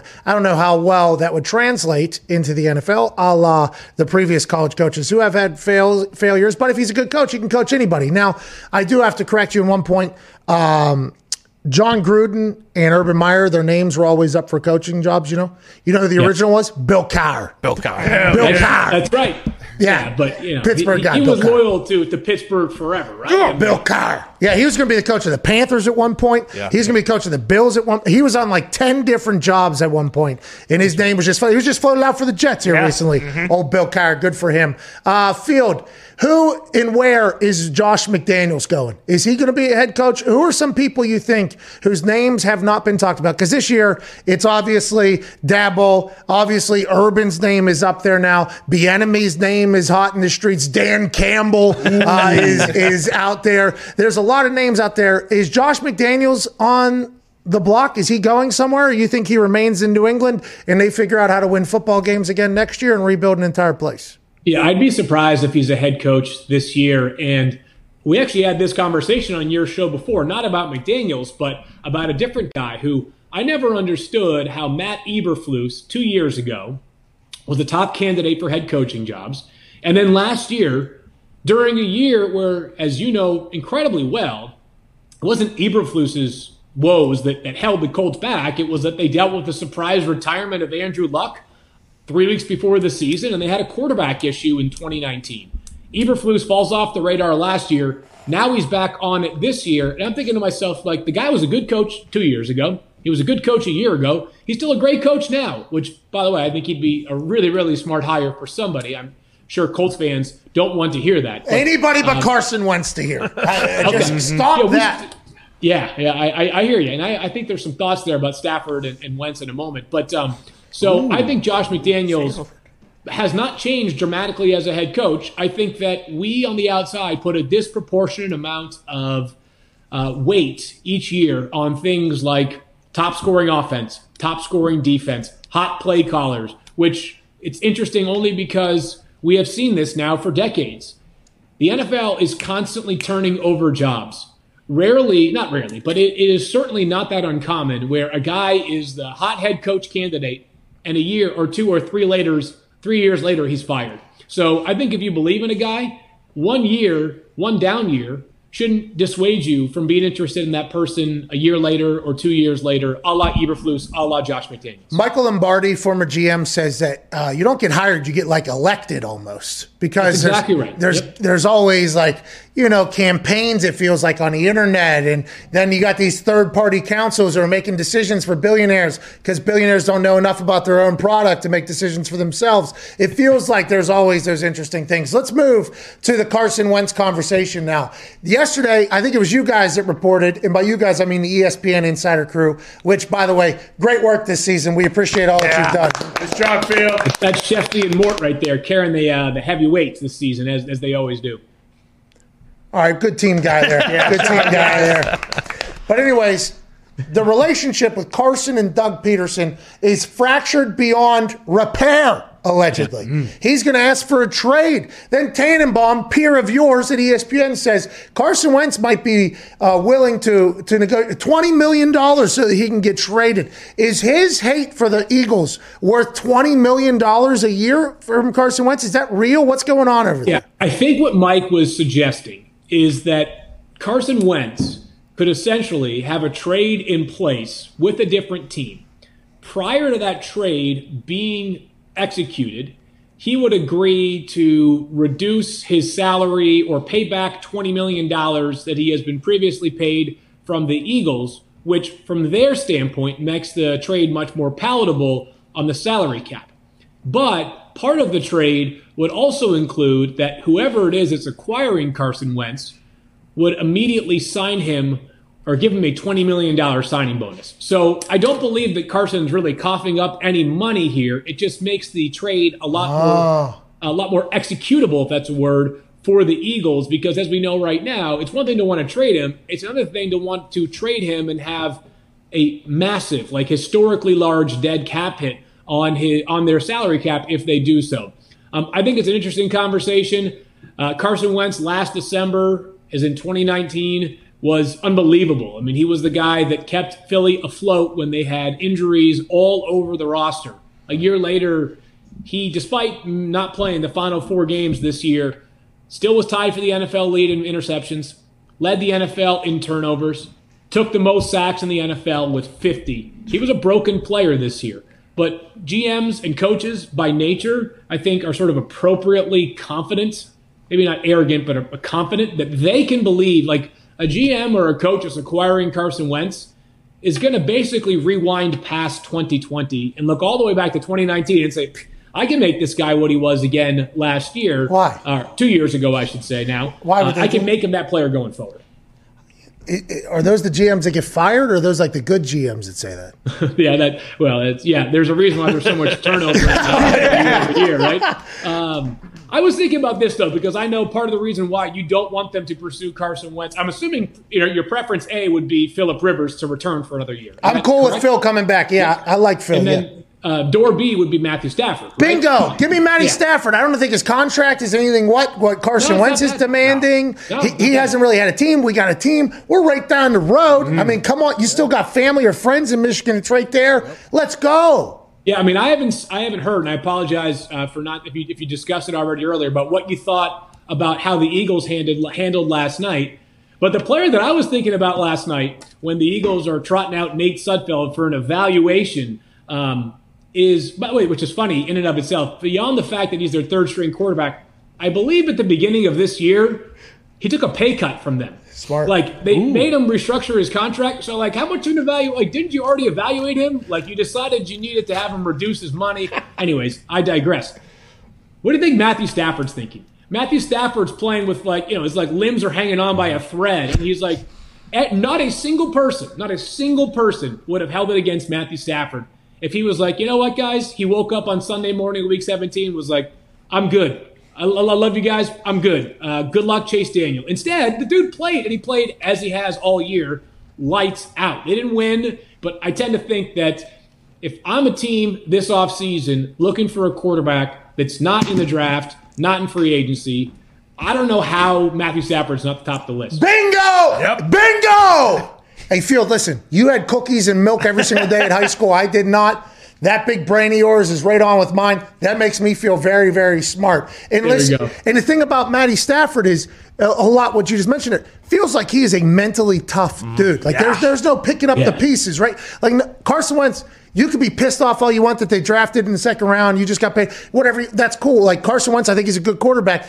I are we just willing to bet what his salary is going to be that he's just not going to get broken again if something else mm-hmm. happens. You know, it's like a very interesting. And Matthew Stafford, his body's broken, and he'll go out there and sling that thing for 350 eh, with. Just get us Matty Stafford in Indianapolis. Mm-hmm. Let's go. We need another weapon. Ty is going to be on the market. Michael Pittman Jr. is getting hot. Jonathan Taylor's playing good football, but we're off and running. Uh, Buffalo Bills look to be incredibly hot. 6,700. Oh. Oh, no. Oh, it was a poor connection, not a call. Yeah, so it's not like he's going to break news. Yeah, thought maybe that would have been. Maybe he just found out where Stafford's going. What if Stafford's people are like, uh, keep pushing that? Yeah, yeah, yeah. Hey, keep pushing that field. Another team I kind of just popped in my head. What we lost him. We hope he's all right, by the way. Oh, hope he's all right. What about San Fran for Stafford? Oh, that'd be too good. Obviously, you want him here, but, but imagine Stafford and the Saints. Oh, oh yeah. You Can know they what I mean? afford it with Yikes. their negative fifty million dollar hey, cap? Let, well, Drew Brees is going to be. Go, let's go to right field. I'm back. Hey, I hate the internet. I love it. It's where we work. But yeah. I understand the tech can be a little bit of an issue, but we're happy you're back. Drew Brees, this is his last year. He's done after this. He's going to NBC. Who takes over? Taysom Hill will be the only one. Is Matty Stafford going Ooh. down to the Saints? Will Sean Payton get into that world? Yeah, I just heard the very astute note about how the, the Saints are like $50 million in the red in terms of salary cap space next year. Um, I think probably the Saints are going to be, if not Taysom Hill, uh, they're going to have to be sort of bargain hunters in the quarterback market next offseason. And we saw last year that there were bargains to be had. Now, it's not that Jameis Winston played a lot. It's not that Andy Dalton was incredible. It's not like Cam Newton had an all pro season. But those were three guys that were starters the year before who each signed for very modest money. And um, I know the Saints are always going to be willing to sort of kick the can further down the road on the salary cap. They are not concerned about, you know, being, uh, you know, cap flush this year or next year, the next year. They've got a really good roster as well, so you kind of understand it. But if you just look at the amount of money they'd have to account for on their salary cap for Drew Brees to not play next year, it seems like their best course of action to create competition at quarterback is probably just to take a flyer on someone, maybe a repeat with Jameis Winston. I don't know what his market's going to be this offseason, but I can't imagine if he couldn't find a job last year, he's not going to find, you know, a multi-year deal that's worth, you know, top starter money this offseason. Oh, that thing was flying. Yeah. Oh yeah, it's dodging it. By his head, Connor, what do you got? Good. Uh, Vanderfield, now that the Jets have fired Adam Gase, is Sam Darnold going to uh, go back as quarterback, or is he also going to be on the market?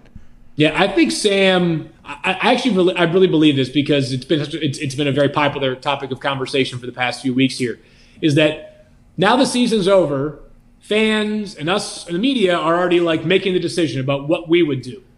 I believe the Jets haven't made a decision about what their future is with Sam Darnold. I think that it's going to be dependent upon a few things: who they hire as head coach, and what the draft evaluation looks like for the next quarterback besides Trevor Lawrence. Whether that's Justin Fields, whether that's Zach Wilson. If they if they're enamored by one of those players, whoa, whoa, whoa, whoa, whoa, whoa! Is Zach Wilson potentially higher than Justin Fields in some people? Oh, I, I, I think so for sure. I mean, and part of that was because up until Friday night, No Justin Fields fucking way. had not. Yeah, and it's hey, there's there's a lot long time away from April 29th, but I think some people felt prior to Friday night that Justin Fields had consistently been below standard in big games. Right? He hadn't been his normal self in the biggest games of Ohio State seasons, whether it was Indiana, Northwestern this year, you go back to the Clemson game in the semifinal last year. Huh. Well, he showed everybody that he's got some, you know, big game mentality to him this past Friday night. So I think Zach Wilson's going to find his way into the conversation. It Well, the thing- the thing- ends up, but it's a conversation. The thing about Zach is he had his best game against Coastal Carolina there on Saturday night. Mm. Everybody was watching. He didn't though. He lost. I know that was a uh, that was, but I will say this: Not. By the way, I'm a Zach Wilson fan. I would like to be No, known. and, and, and it was, but and you're right, it wasn't his best game, but it wasn't like A full drop off. I, exactly. I don't feel like it was a total abomination, right? It was. A, you, you could also had some circumstances. They put the game plan together like 24 hours before the game began. Yeah, yeah. Flying out the night before, like there were True. mitigating factors could talk themselves into Zach Wilson not being great that day. Hey, he is incredibly athletic, has good personality. It seems like he's going to be able to learn things. But Justin Fields, if you talk to all the quarterback people, they say he's the guy. Gumpy, mm-hmm. what do you got? Yeah, Field. If Justin Fields had the game that Trevor Lawrence had, where do you think people would have Trevor Lawrence or at Justin Fields at today? Yeah, I I, really, I think that as a matter of fact, you know, I, you know, he's he's much more informed than I am on this. But Todd McShay had a recent uh, mock draft, I believe Todd, it was Todd! his first one, and uh, he had him at ninth, ninth overall, and it might have been. So you know, there are people that was before the Clemson game. So this is not. I don't think it's a. If he had played like Trevor Lawrence played, then I think he he would have been talked about as like you know a borderline top ten pick. I think because of the way he played, that at least until this next Monday when they play Alabama, Uh-huh, for the sure. conversation is going to once again be: Can this guy be the number two pick in the draft? Is it because he's We're vegan? fickle, though. It's because he's vegan. It's because he's vegan. What do you got, Tex? Field, Probably what it is. I got a question. So the NFL goes. Hey, by the way, Field, this guy beat COVID. Hey, congratulations! Thank you. It's, a- it's actually a COVID question. It's in my brain. Um, Well, legit. Hopefully not. It actually is. the why NFL, they you know, got they went the entire year, got every weekend, and then like what was it this week or last week? They decided now that if you get COVID, you're out for ten days. When when did that change, and why did that change? Yeah, the protocol has been updated all the time in the NFL. There was, I mean, there was a time during the season where you could be on the COVID list for one day as a close contact. I, I, if I'm not mistaken, Chiefs defensive tackle Chris Jones is a really, really good player. Uh, obviously, got placed on the list on like a Wednesday and was off by Thursday. And that not, that's nothing to do with him. I'm just using the example of how the protocol has changed. Now, when you go on the higher, on the on the COVID list, the minimum number of days you're on there is five days. So I think the NFL is, as probably everybody is, uh, you know, we're learning more about COVID every day. Um, we're finding better ways Are- are to we? contain it, and the NFL has made it very clear from the get go. Are we? We're going to update our protocols as much as we need to, no matter what anybody thinks. Like it's just how it's going to be. If that's what it takes for us to get through this safely, that's what it takes. Are, are we? I mean, there are a lot of questions in the room whenever you said we're learning new stuff every day. I think that's accurate, but are we actually maintaining our learning? Do you know what I mean? Because it feels like everything changes every other week, and COVID 19's got this twin brother we didn't fucking know Oh, about. jeez. It's coming around everywhere. But I think, I think why they're doing the 10 day minimum thing. This is like, um, it's like if you go to a country that if you spit, you get like your hand cut off. It's basically like, like, hey, this is a harsh punishment. We need you all to Oh, lock smart. it. This is like a bubble mm-hmm. without actually being a. This is like, hey, you got 10 days if you fuck up at all. Everybody Yeah. needs to just go right to their bedrooms. Don't even look at your kids until the Super Bowl is over. I think that's, I think it's more of a fear thing so they can continue to lock it down. But I think it's been an incredible job by the players, the NFL getting to this point. And Super Wild Card Weekend is about to be awesome. It has been Yeah, I can't incredible. wait. Been incredible. You guys have a full thing going on in ESPN, don't you? Yeah, we're going to have like seven different broadcasts: ESPN, ESPN Two, ABC, the app. We got Freeform. We got Nickelodeon. Oh, you involved in any of them? Yes. That What's? Nickelodeon, that Nickelodeon Son, one, son. dude. It's gonna be crazy. SpongeBob's gonna be out there. Googly eyes. Come yeah. On. Mm-hmm. Yeah. Which one are you on, wanna- Field? Uh, I, I was, you know, the uh, you know the honorable mention, like just missed the cut. There's 45 different broadcasts. How did you not get into any of those, Field? yeah, you know, I, you, you got to every once in a while, you got to take a little, uh, you know, status check of where you stand on the totem pole. Hey, listen, Apparently, I figured out where I stand. Field, this is what's gonna happen. We'll FaceTime you on Saturday. Ooh, yeah. Okay. We'll record it. We'll put it out. Somebody will see you watching these games, Field, because that's what they got going Deal. on over there. I love it. We appreciate you, man. You're very, very intelligent. We appreciate your insight. You guys are the best. Ladies and Appreciate you gentlemen. Field Yates. Thank you. So sorry to interrupt, but I want to let you know that if you're not gambling with FanDuel, you're wrong. Okay, FanDuel Sportsbook is available in uh, seven states, I believe, at this point. Uh, six, seven, eight.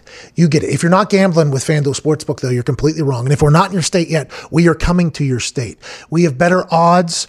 We have a much easier to use app. The convenience is next level. The people at FanDuel actually refund people when they shouldn't refund people, giving back hundreds of millions and millions of dollars to their users. FanDuel Sportsbook is the best sportsbook going for a lot of reasons, most of them what I just said. Uh, we are very thankful for our partnership with FanDuel. Obviously, you know, uh, there was a little bit of a miscommunication last week between myself and FanDuel. We worked that out. That's kind of how things operate whenever you're in a business relationship with each other. But even if we weren't in a business relationship with FanDuel, it'd be hard to say that we wouldn't use the FanDuel Sportsbook app. There are so many different ways to win. There's more things to bet on. Their boosts seem to always hit, which is just fucking themselves over time and time again.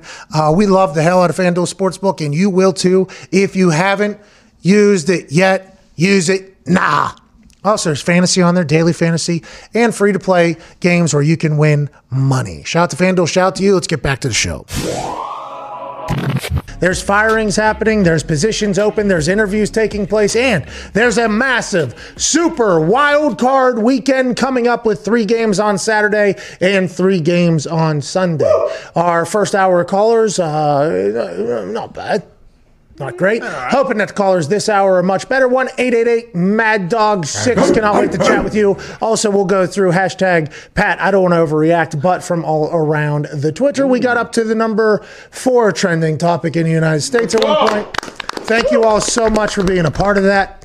The fact that you guys uh, watch, listen, whatever you do to this show, we are eternally grateful because we're just a small little regional operation trying to make it in this big world with a bunch of sharks out there. That's right. Uh, Antone Diggs, fresh out of his COVID cave. Congrats on surviving. How you feeling? And in the first hour, we talked about the Steelers. Was there any doubt that was dropped into your mind about this weekend's game against the Browns when Darius Butler said that he thought resting the boys was a bad decision? Darius Butler played for nine years. Uh, played in a lot of playoff games. He believes that that resting the players after them just figuring out how to play football again against Colts in the second half of the Pittsburgh Steelers was a bad idea. How do you feel about it? I it? feel good, thank you. Uh, in regards to this weekend's game, Oh, I you're feel- talking about COVID. There, yeah. Uh, okay. Well, you started off. Yeah, yeah, you had to address both. And by the way, thank you for doing that because there's a lot of people listening who might not know anybody that had COVID. And you're the first person that I've really I'm the encountered. face of COVID. You are the face of COVID. In That's my, right. by the way, in my life, Face of COVID you, survivors. you are the face of COVID surviving. You are the immunicorn that I think I deserve. Well done, Tony. Uh, Did you lose any weight? Was there any positives? I got none of the positives. Was there any? It, it- does COVID not have any of the positives? Like mono, for instance, you're tired for a month, but you lose 40 to 50 pounds. Yep. It's terrible. It's not good. Flu, going to come out of the attic and the cellar, Mm-hmm. but you're going to lose 10 to 15 pounds. COVID sounds like you were just tired and miserable, headache all the time, Yep. and no pounds lost. No pounds lost. That's fucking rude. I didn't, I didn't lose uh, taste or smell, so I didn't have like the loss of appetite nice. thing or whatever. Oh, so you probably gained weight. No, I stayed the exact same. Oh, cool. I'm at my I'm at my peak right now. Oh, your body's peak. Yeah, where I cannot physically gain any more weight. Got it. Which is not. I'm not in a good spot. Today, I thought I was going to wake up this morning and New Year, new me. Oh yeah. New Year, same pat in the morning. I learned. Oh, Yeah. Yeah. jeez. Couple snooze buttons. Well, you forgot it was New Year to me. No, no, I knew. Go to bed last night. I, I even labeled the alarm like "New Year, New Me." Yeah, Nice. Did you change the sound? Yeah, new sound, new song. Ooh. Yeah, there's a lot, a little bit more upbeat song. I mean, there was a lot of opportunity and potential for me to change the way I live my life and change my lifestyle today because it is 2021. And maybe this is the trip around the sun that I'll be my most healthy. And I put out a tweet yesterday. It said, Our diets all start tomorrow, right? So, and everybody agreed, yeah, they do. Mm-hmm.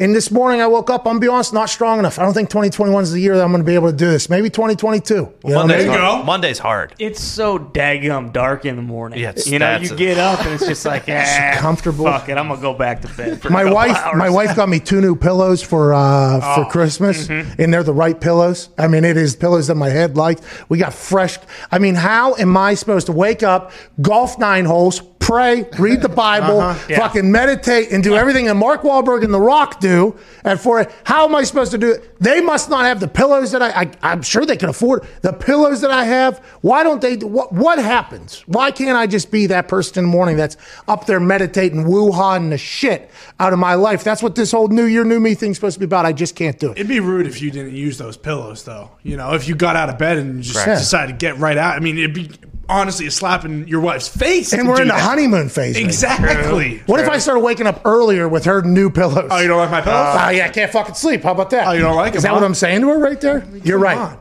A lot of excuses, though, by the way. This is kind of what everybody does. This is what I do a lot. Yeah. No. Yeah, This is all these- real. No, no, no. No, they're, by the way, excuses are real things. They're just reasons for why you didn't get something done. Really good reasons. Okay, so that's that's exactly what they are. So d- you know, excuses have kind of been painted in a negative light for a long time. Shouldn't be, right? Because it's just reasons why something hasn't happened. But all these reasons are things that I think about every single day. They're legitimate. And but they just continue to win. And if you want to be like Mark Wahlberg in that fucking magazine or The Rock in those interviews, you got to start getting up at four, meditate, pray, golf, work out, what business meeting. What? That's what you got to do before six a.m. I just don't think I can do it. Well, Wahlberg, The Rock, Cam Newton, the, all these people that get up very early, they all have those um, windows installed that when your alarm goes off, the fit the fake sun comes through. Oh, So it's it's like it's later in the day and it's easier to get up at those times. Your So it's- room is a fortress for sunlight too. You need that to get up. By You the need way, it. always have been. My life, my entire life, had a very small room that the house grew up in, just the way it was. That thing, I put a comforter over the window. I would put things underneath the thing. It would be pitch black in there. I, I would be completely okay if my windows in my house were never open. my wife, very different. You know, she wants the window, the sun in there. I, I would want, I'd want blackout um, blinds. Uh, blinds every single window if possible. Just go ahead and bury me. I'll go live underground if I have to. And it is hard to wake up whenever there's no light out there. My wife does it. She's a morning. She'll get up. She goes gets coffee. She does a whole routine. She has a full thing, and then comes back in. And I'm still laying there, like going through my phone and doing the whole That's thing. That's wild. It is wild. You should get her some pillows. Good call. Her pillow's probably not good enough. What time Probably she go, not. go to sleep? She goes to sleep like eight thirty. Like Very early. Yeah, she falls asleep early. Oh, okay. Yeah. That's a little different. I mean, you were up watching the Washington football team dominate the Eagles. Doug Pederson shut down all of New York. Uh oh. The metro area. I don't know where Giants fans live. I think they're in New Jersey. if I'm not mistaken. I think it's a New Jersey team and a Long Island team, I believe. Oh my Uh, no, Connecticut. no, we're, we're, we have a Giants fan in the office, and he's kind of griping back there right now for the. Where are Giants fans from? Well, the face started when you first said New Jersey. Well, that's where, right? That's That's, where they where, play. that's where That's they play. that's where they happen- that's where they happen to play. That's Okay, but that's where a lot of Giants fans are too, right? I think Jersey is Giants. country. Northern Jersey. Yeah, in the shadows of New York City. Yeah, Tony Nor- Soprano. Nor- WrestleMania. Yeah, that's right. WrestleMania in the Oh, shadows yeah. of New York That- City. That was a great marketing campaign. Uh, Northern Jersey Giants fans. South, once you go south, it's all Philly. Okay, so then Jets fans, those are more in the city, aren't they? Jets fans are more like Queens, Long Island. Okay, Stooges. And where are you from? Long Island. And you're a But I grew- Giants I grew, up in the city. I'm a Giants fan. Okay, but oh well, that's weird though. because in the shadows of New York City, where they play, That's where- they In the say shadows. that, that's where. Anyways, Giants fans, to get off of the geography issue, Giants fans were not happy last night. Okay, Giants players also not happy. Although I think a lot of things were in jest. But that Doug Pederson pulling Jalen Hurts thing will be talked about for what a day or two, and then everybody will just move on. It'll in the combine. Whenever Doug Pederson's getting interviewed during the combine, it'll come up about is Jalen Hurts, and then all of a sudden a conversation that we'll have probably you could probably clip this right now and put it at the time. Remember when at the end of a game against the New York Giants, he said he wanted to get meaningful reps for Nate Sudfeld. Was that mean that? He doesn't believe in Jalen Hurts as the future. Is Doug Pederson looking at a quarterback here during the combat? That'll be the entire conversation, and then it will move on again. It'll be talked about until we figure out what's going to go on with the Eagles, which I think is a complete rebuild. I think they're rechanging that entire team out. How are you going to trade, Car- or, uh, trade Carson Wentz? Nobody has a clue. I just hope he doesn't come to the Colts, but I would assume that whole team's going to be brand new. Gumpy, you got something? Yeah, if you put the Cardinals Rams as that Sunday nighter, we're not even talking about this, Pat. Yeah, I agree. It's during the day. Nobody really cares except for people in Philly and New York. It would garner a little bit of a conversation, but it wouldn't be the main talking point because it's Sunday Night Football, last game of the NFL's 2020 regular season, the primetime game with, by the way, Collinsworth and Michaels going, what the f-? The day. You know what I mean? There's a lot, a lot of eyes on it, and that decision was made, but it will be talked about until they figure it out. But it feels like the Eagles are doing a rebuild. And it's not just Giants fans that are mad. Uh, ESPN Sal Paolantonio Oh. went on the Dan Patrick show and said that Roger Goodell and the NFL need to open an investigation on the Eagles' decision to pull Jalen Hurts. So, so would they pull audio? How do you do an investigation on this? yeah, probably right. You There's no way that's recorded. Figure out what they were talking about. Well, should they launch an investigation in the Bills for uh, pulling Josh Allen? Well, I guess he would be f- on mic'd up. Doug Pederson would have a mic on. Yeah. Imagine if he's under his little score thing. This game's getting a bit too close, boys, huh? Don't you think? Fourth and goal going for it. What play won't fucking work? What if he's on a mic like Yeah. underneath the thing with that? You know what I mean? And then what do you get Jalen the fuck out? What's Sudfeld doing? Sudfeld. uh, Well, I said I was going to play him earlier, right? Yeah, that's what I said, right, boys? Yep. Well, fucking put that guy out there. How many completions does he have? None. All right. What's he going to do? Oh, he's going to throw a pick first play, and then he's going to fumble it too. That's exactly what we want. Put him fucking out there. No, you're in. Yeah, Jalen, sit the fuck down. Change your mask too. That one doesn't match. He went from he went from cheap mask to good Yep. mask there Oh, because yeah. he was going to be on the sideline there. And then Carson Wentz is sitting there on the sideline like I fucking told everybody this guy's trying to lose. He was setting me up for failure, but I'm owed seven hundred million dollars. You're not going to be able Fourth to. one, jump off, jump off sides. Is that how they'll have to? Is that how they're going to invest? How is Sal Powell, who's I- been around a long time, where did he say this at on ESPN? That was on uh, uh, Dan uh, Dan Patrick show. Hey, congrats, Dan Patrick OG, by the way. you go, Dan. We're big Dan Patrick show fans Oh, around yeah. here.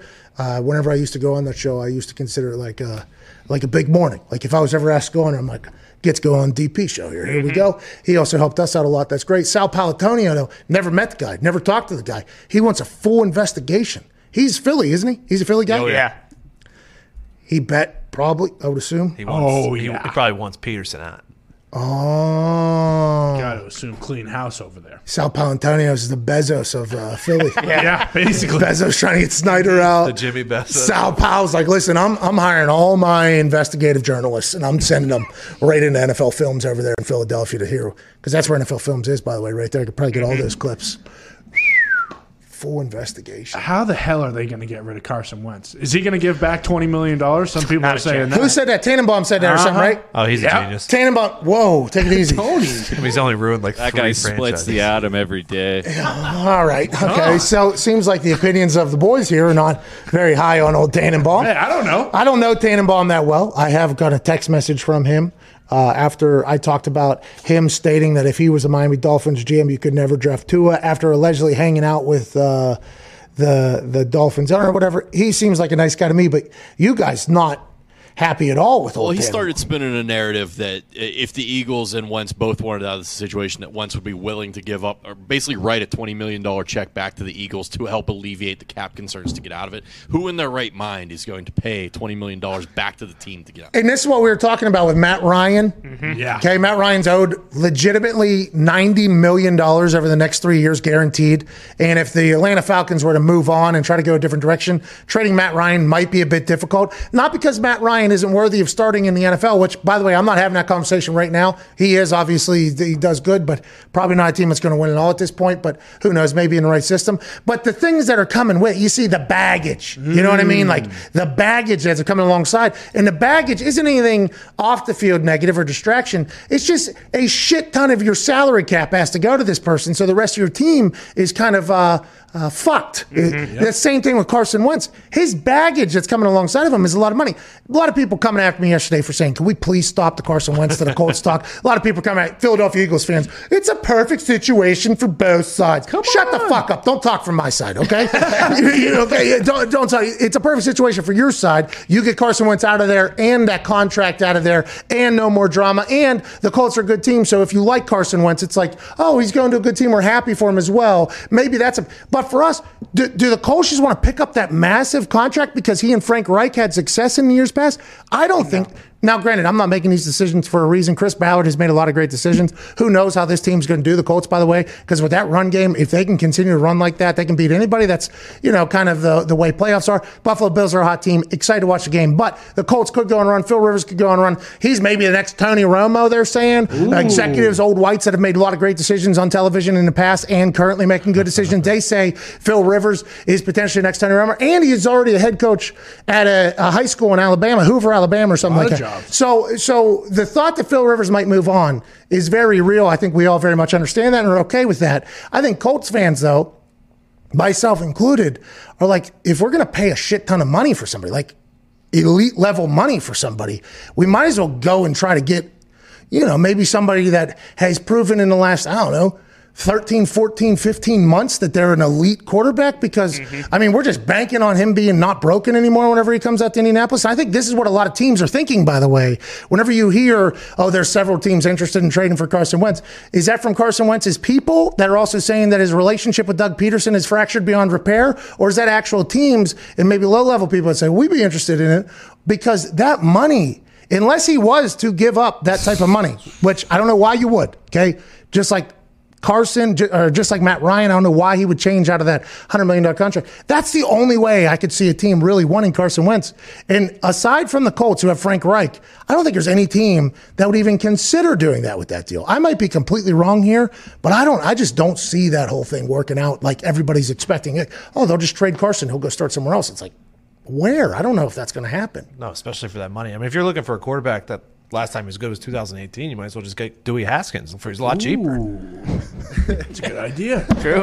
If Carson's preacher Frank Reich tells him, "Hey, write that check, twenty mil, we'll come pick you up," then is there a thought? Nah, you gotta, Stafford nah, you gotta less? pay tithes, dude. Yeah. You gotta pay Oh, You gotta, pay, you gotta pay ties, and also last I checked, John Deere, you know, equipment has not gotten any cheaper. I mean, he's got a lot of new toys he wants to All buy right. for his farm. So I mean, What is you know, your deal? combines, etc., cetera, True. et cetera. Twelve gauges; those prices are only going up.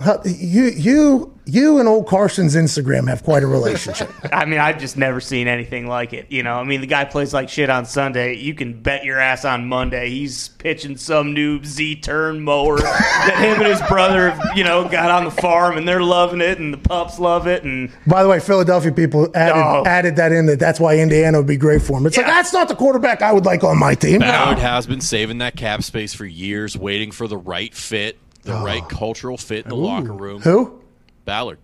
Oh, I thought you said some other team has been doing that. No, No, no, no, no, no. no, no. No, There's no, no, there's no reason. Let's get Matty Back Stafford in home here. in Indiana. again. Get Go get Matty Stafford. Stafford. Get Matty Stafford in here, okay? And everybody, I got a lot of tweets that are like, Matty Stafford was surrounded by a lot more talent than Carson Wentz was ever surrounded by. It's like, Okay, fucking relax. Maybe Matty Stafford made talent. You ever think about that Yeah, because of how talented sure. he was? I mean, you talk to any Lions now, granted, they're stooges, but They are. not all They of are. them. Not all of them. Not all of them. Most. Not all. of 'em, Not all of them. Most of them. Not all of them. The one we got. The one we got, the Lions fan that we got, is a complete stooge. Yes. So, you, but if you listen to them, they're like, Matty Stafford deserves to go to a good team. And it's kind of how Philly team fans feel about Carson Wentz. But if you turn on the film, Matty Stafford is is is slinging it. He's not uh-huh. he's not mentally broken like I- Carson seems to be. Right I now. promise you, the Lions would have went 0 16 if Stafford wasn't the quarterback. Let's that go, Lions dude. defense let up more points this year than the 0 16 team did. Fucking go get Matty Stafford. Bring him home. He doesn't know Frank. He doesn't know Chris. Nope. He don't really know anybody. But man, if he could play the football, I can't imagine him with a run game and a defense. That's never happened in his 11 years or whatever. And by the way, that Colts defense, they're going to give up some yards. Okay, you're going to watch that Colts defense. You're going to see them give up some yards, and you're not going to know why. But they are going to make a big play. They are opportunistic bunch. Now, that's just like an NBA team or a basketball team that only shoots threes. Whenever you live by the opportunity uh, popping up or the opportunistic style defense, every once in a while there's a chance that's not going to show up, and you're you're in trouble. Yeah, you're going to get run out of the building. But the Colts defense has been more often than not very opportunistic at prime times. Now, granted, a couple collapses there against the Steelers, and then uh, then uh, Mike Glennon. Ooh, jeez, what happens? Mike Glennon. That happens. Yeah, the Sky Cam will get you. I mean, that, that's his last game he'll ever play in the NFL. yeah, do not say that. kill Mike Glennon. That's what I. That's what you think. You can't kill Mike Glennon. I thought so, but Nathan Peterman didn't play a snap this year, so Hey, by the way, can be killed. by the way, Nathan Peterman, he- I will say he, he it seemed like he was trying to kill his career faster than Glennon was. Yeah. Glennon, I met him whenever I was calling a Thursday night game down at NC State. He was Yep. drinking a beer. Super good guy, by the way. Yeah. So I, I want to make sure that is understood. Whenever we talk about people, we're not talking about them as humans, unless we specifically say scumbag. Yeah. Right. We're talking about strictly football play. And the Colts almost lost to fucking Mike Glennon yesterday in the second half. That can't happen. No, that can't happen. All right, boys, we got to tighten it up. we got to tighten it up. Joe Dirt. All right, let's go. Fucking, what was his name? Wagner? Wagner? Ragnar? What's his name? I don't know. Might as, Ragnar well, might as well be. It's Joe Dirt for me. Bro, this dude is a baller. Okay, I've only seen him play two times, and it's against Colts first game and against Colts last game. This guy is a fucking pro. This might be the next Troy Paul Polamalu. Stud. Who? Andrew Wingard. Andrew Wingard. There it is. This guy is a force on the defensive side. Yeah. I've never heard anybody else talk about him. Joe Dirt put us to sleep in the first game. Okay, lost me a lot of money. Yeah. that was my first super boost of the year. By the way, kind of set us on a path of kind of uh, potential hit or miss on it. This guy put Philip Rivers to sleep week one when we all thought they were tanking. Now they they did earn the number one overall pick Yeah. and successfully tanked. Yeah. Good job, Jags. But they started with a fucking off-speed pitch with the win Yeah. against the Colts, and it was because of this guy. And then the last game, this guy's all over the place. I don't know who's going to be the head coach, whether it's Urban Meyer or whatever they got going on down there in Duval. Pay this guy two hundred million dollars. yeah. Put him at QB. Hell. Hey, hey, put Ragnar at QB. Jags did hell of a job flying under the radar this season because the Oh, Jets yeah. took all the credit for the worst team in the league. Oh yeah. I mean, I think the Jags are probably much worse. And by the way, and then the, the compliment is how good Trevor Lawrence looked in their uniform. Mm-hmm. So Yeah. like they sucked all year. Nobody talked about it because they beat the Colts early. They're not tanking. They beat the Colts, and then they immediately go into the suck, and then they stay under the radar. And then the next thing that pops out is the Jets are stupid. The Jags are smarter than they are. Mm-hmm. And look how good Trevor looks in a Jaguars jersey. I mean, it was incredible work by Shad Khan. And whenever there was rumors of Urban Meyer becoming a head coach, Doug Marrone, who's from the Bronx, so he's got some callous. You know, he's been around. Don't be fooled by the teams that he coached. He's still, he's still Doug from the Bronx Ooh. remix him and J Lo from the mm-hmm. Bronx. He's a tough guy or whatever. But he asked Shad Khan. He said, "Hey, there's rumors out there that you're going to hire Urban Meyer." And Shad Khan goes, "News to me." I don't know about that. Jaguars are awesome. There's no way they hire Urban, right? Probably, huh? I think so. No, I'd listen to Darius. And if they got Ragnar running around and Trevor Lawrence, who has had one game where you make you think probably not the guy. Mm-hmm. You're gonna sa- shave the stash. What are you saying? Somebody saying more than one game? Is that you, Gumpy? He loves uh, Fields. Well, by the way, he's not the only one. All the quarterback people that I remember last year, whenever I was traveling on, around calling games, you meet a lot of like college coaches, whether it's like Elite 11 coaches or scouts or anything like that, and you talk to them about it. And it was probably four or five games last year where I said, listen, when you talk to the people that say they know quarterbacks, that dude in Ohio State is the guy or whatever. And then you saw him in a Big Ten game, not great. He didn't have any of his weapons, I guess, but not great. And then you watch him in the fucking uh, Fiesta Bowl or Sugar Bowl, whichever one. He was unbelievable. He was absolutely unbelievable. I'll be intrigued to see how those two pan out because if you look at Air Bear right now, okay, he's balling. Joe Burrow, he's got Zac Taylor back for another year. There's an overreaction tweet that is. We'll save it, Foxy. We'll save it for whenever we get in there. It's from a Cincinnati fan, and it is. It is tough there. But maybe Justin Fields and Trevor are the two next guys to go here. Maybe they go go. You mm-hmm. know what I mean? And maybe what if Justin Fields, because Urban Meyer's tied to Ohio State, mm-hmm. goes to Jacksonville down there if Urban Meyer takes over that? Hey, if and if, if Urban gets hired in Jacksonville, it's only an hour away from Gainesville. You automatically fill seats if you're Shad Khan with all the Gator fans that love Urban Meyer. Do they? Yeah, I know Ohio State fans love him. I mean, they, he won national championships there. I assume they love him. I think they do. What year is it, Tony? Yeah, but he only reps Ohio State. He doesn't rep Florida ever. You know what I mean? Like I'm he's still on the thinking they sideline still with a love him. whistle at Ohio State games. I don't know if he's. Joining us is a college football national champion and a Super Bowl champion, and one of the greatest jawlines in the history of human existence, ladies and gentlemen, AJ Hawk. Hey, boy, AJ. What's happening, guys? How'd it go with uh, Field Yates? How Field? Pretty good. He he told us a lot without really telling us anything official. But I feel like anytime you're talking to some of those insiders or part of those group text messages, they have a couple leads on some things, but they can't come out and say them. Which is why I can never be an insider because as soon as something gets in here, that some bitch is coming out. So I, I feel like whenever you're talking to an insider, you kind of got to bounce through what they're saying to figure out why they're saying what they're saying and who's coming from where. You know. Yeah, I guess. And it's not like if you're Field Yates, he's not. ESPN would be pretty upset with him if he broke news on your show. Oh yes, uh, yeah, they, they would be furious. Just like the NFL Network, every time Rapoport or Pelissero come on, we try to you know bait peer pressure them into breaking news on here. They know that it'd be worse than selling a Manscaped ad on their IG story if they were to break news on some other platform, which we respect and appreciate the fact that they come on. But he talked about Urban Meyer in Jacksonville, and you're a guy that's been on Urban's boat before. If Urban was to go to Jacksonville Jaguars with your relationship with him, how do you think that whole thing will go? Because there is a pattern of successful college coaches absolutely coaching like shit in the NFL because the communication factor with a different level of human, different age of human, different generation of human doesn't translate as well. Do you think Urban will be okay? Well, first off, I don't think Urban owns a boat. I have not been on a boat with Urban. I thought I saw you in that. cruise ship. I saw you, You in that. there. I saw you in that. You're in the mirror in the oh, background. In the back. Yeah. Oh, you're right. That I forgot about that. That was a good time. We had a lot, really good time. I looked. a I heard it. I slimmed down a little bit now. Ooh, some bubbles. What? He's been on a cruise. There you are, right there. AJ, here's your left shoulder. Yep. That's me. You got me, guys. Mm-hmm. So it, because I was there, am I? I'm an Urban insider. Like I have mm-hmm. information. Well, on and you do shows with him, you golf with him, you hang out with him, you guys are on cruises together. Mm-hmm. I know nothing about the guy other than the fact he called me out one time in a small thing. We got into a riff. We have it. We got over it. We're past it. Great college coach. Has some interesting things in his past. Great on television. Super successful. Will he be able to make the jump to the NFL? And if you're the Jacksonville Jaguars, are you hiring him with your information, AJ? It, it seems like Shad Khan, the owner, wants to hire Urban, but I mean, News to me. That'd be first off- news to him. Whoa. What'd you say? Doug Marrone was asked about the Urban Meyer thing, and he said, "Yeah, as soon as I heard about it, I called up uh, Sean Khan, and Sean Khan told me that was news to me." So, fucking Sean, sit, You know, Yeah, Sean oh. Khan has to say that. Think Well- about all the rumors out there, though, Pat. Like they legally can't. sitting on his have to. yacht. He's fucking sitting on his yacht. Doug, oh fuck, Doug, did we lose? Yeah. It's uh, Urban Meyer. News to me, Doug.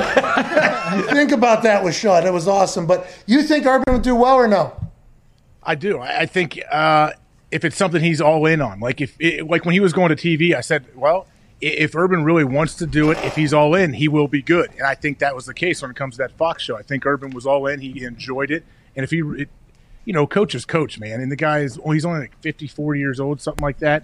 If his health is fine and it's a hmm. perfect situation, I think he would go and I think he'd be all right. Okay, so he's allegedly already piecing together a general manager that he would want, Scott But, Peel. hey, but Pat, the first, though, like this, none of this stuff has come from anyone in Jacksonville because with the Rooney Rule and everything, they can't just hand Urban the job. They have to interview oh, other people. I didn't even think about that, by the way. You're 100% right. They have to go through the proper process, and it, there wouldn't be tampering, right? Because Urban's not affiliated with any teams. But it's been very interesting, I guess, since teams are interviewing via Zoom now. Like guys are interviewing right now while they're already in it. Normally, there's like a there was used to be a time that there was. A, now guys are just interviewing like a FaceTime in the morning. Oh, I like that guy. He was good on the Zoom. Did you see his backdrop? He had a oh, fucking Oh, great. wonderful. He had a dry race board with a lot of stuff on it. He's going to work his ass off. I wonder how. These are big decisions to be made. I assume they're going to get him in the building at some point, but a lot of these hirings are probably happening before people have even met face to face. I'd assume, which is pretty wild to me. It's a different time, isn't it? Yeah, it would be weird, especially a lot of those interviews can go five, six, seven hours long. So I doubt they're that long on Zoom. But man, it would, it would, it I wouldn't want to be the person that's interviewing all these candidates. AJ, last night you watched what Doug Pederson did to football. Ugh. You watched him pick up the shield of the NFL in his left hand, okay? And in his right hand, he kept it open. And then he did the rock, spit on it, slapped the shield right in the mouth oh. last night with his decision to put Nate Sudfeld, who that poor guy, Field Yates told us he had to renegotiate his deal going into this year to take less money. And then now he's laughing stock of the NFL. He's the face of tanking. If you want to lose a game, you put Nate Sud- Sudfeld in there. He doesn't. deserve- How do you feel about Doug Pederson today and what he did in despicable fashion on primetime television last night, AJ? Well, I want to know who was he in like. Who was he in cahoots with that made him do this? Like, did the owner call it down? Is there somebody outside of the building? Like, what happened? It just, Nobody It doesn't seem to make any sense. Well, he came out obviously. So I was obviously saying that in jest for the people on the internet who are just hearing me talk about this for the first time. Uh, we all agree that if that game wasn't the last game of the season on primetime television, that this is talked about, but no way in a big way as it is right now. Doug Pederson came out afterwards, though, and had to answer for whether he was trying to lose the game or not. And he said, Well, why would I keep Darius Slay and Kelce and all them out there? Uh, it's a very intriguing situation. The locker room, I think it's going to be big turnover. Diggs' eyes just lit up. We potentially have some breaking news. Well, it, it's news that'll make Gumpy very happy. Dolphins will part ways with offense coordinator Chan Gailey. Well, Gumpy was calling for this guy's head. They listen to the they listen to the show. Yeah, but, but- but you just put a guy out to the pasture. he was already out. They brought Chan Gailey's of 70 years retirement. old. He threw away his playbooks when they brought him out. Oh, that's a Dolphins fan. Back to the old folks' home, pal. Okay, all right. Took him out back. Chan Gailey, you did not deserve that from a Miami Dolphins fan from Canada there in Gumpy, but he did think that Chan Gailey was potentially a problem for Tua's growth and for the offense down there in Miami. I believe all Dolphins fans agree that they're ahead of schedule, but now they got a real decision to make with that Houston Texans number three overall pick. Do they go with Tua? Did they learn enough about Tua? Chan Gailey's out. Now it's a new offense going in there. What are they going to do? Big breaking news. And Gumpy was kind of forcing this upon the Dolphins organization just about an hour and a half ago, telling Chan Gailey, get the fuck out of town. Mm-hmm. Smart, smart move. Great move. We'll see. Okay, Gump. Here's my question for Gump, though. All right, who do you want them to bring in as their new offensive He has an coordinator? I mentioned it earlier, AJ. A young college OC who will be on the field with Tua. Tua needs help down there. He can't have Fitzy with him for the rest of his life. And that's because Chan's up in the booth. Having a snooze. He's passed out half the game. I mean, I know he's a head coach, but why not bring in Lane? If Lane has any interest in coming back to the NFL, reunite Lane those train? two. Draft DeVonta Smith. Just rebuild to his Bama team. Lane Kiffin, by the way, saving tweets. Okay, saving tweets oh, for weeks to respond after. I love the pettiness where Lane's at. He came on the show, gave us an incredible interview. I'd wonder, I think he just re upped. Yeah, he, he did. He, another couple year extension where he just signed because his name was up for like the Auburn job and other jobs. Ole Miss was like, well, we'll re-extend you, give you another signing bonus, so at least we can keep you around for another year. But uh, there's there there has to be. Now, are you going with Tua? Are you moving forward with Tua? Tua kind of stinks. Whoa! See, a doesn't. lot of people think Tua kind of stinks. Fields is there, right? AJ, people think Tua stinks. By the way, I, I don't think he stinks. I don't think we know what he's going to be yet. Now he, he doesn't look like Herbert. Obviously, I think that's people's like ec- their expectations of what a rookie quarterback should look like are much different now than they used to be because we've had all these rookies have so much success early on in their career. But yeah, I don't know. I, I can't figure Tua out. I don't know. I'm not saying he stinks. I'm not saying he's going to be the next franchise guy, going to be a top tier QB. But I just don't know. I need to see him more. well, I agree, but you might not get the opportunity to do that. Because if they move on, that'd be wild. By the way. Oh yeah. You have to give him a chance with weapons. You have to. You saw what he did against the Cardinals when they had Preston Williams, DeVante Parker. Yeah, but dude, he put up numbers. Whenever they needed a play, they bring in the magic. Oh, it's a worry. I was in the lab for a couple hours last night watching tape. Okay. All 22? He's not using his legs to oh. throw with power. Like Here we go. We got fucking Ron Jaworski. Chan Gailey telling him to do that? Fucking Ron Jaworski's back there. So his hip's still fucked up. Yeah, well, That's why all those balls are sailing high because he's not driving with his legs. you get him one more offseason with Trent Dilfer. Those balls are getting thrown out of the stadium. That's right. Oh, down there at Lipscomb Academy. All right. Cure Um, COVID, he can cure too, huh? who? True. Trent Dilfer. Oh, yeah, they had that anti-COVID spray. Right. Yeah. Genius. Why isn't everybody just using that? I don't know. I mean, I really thought there would be more reaction when he mentioned that, and it kind of just got swept under the rug.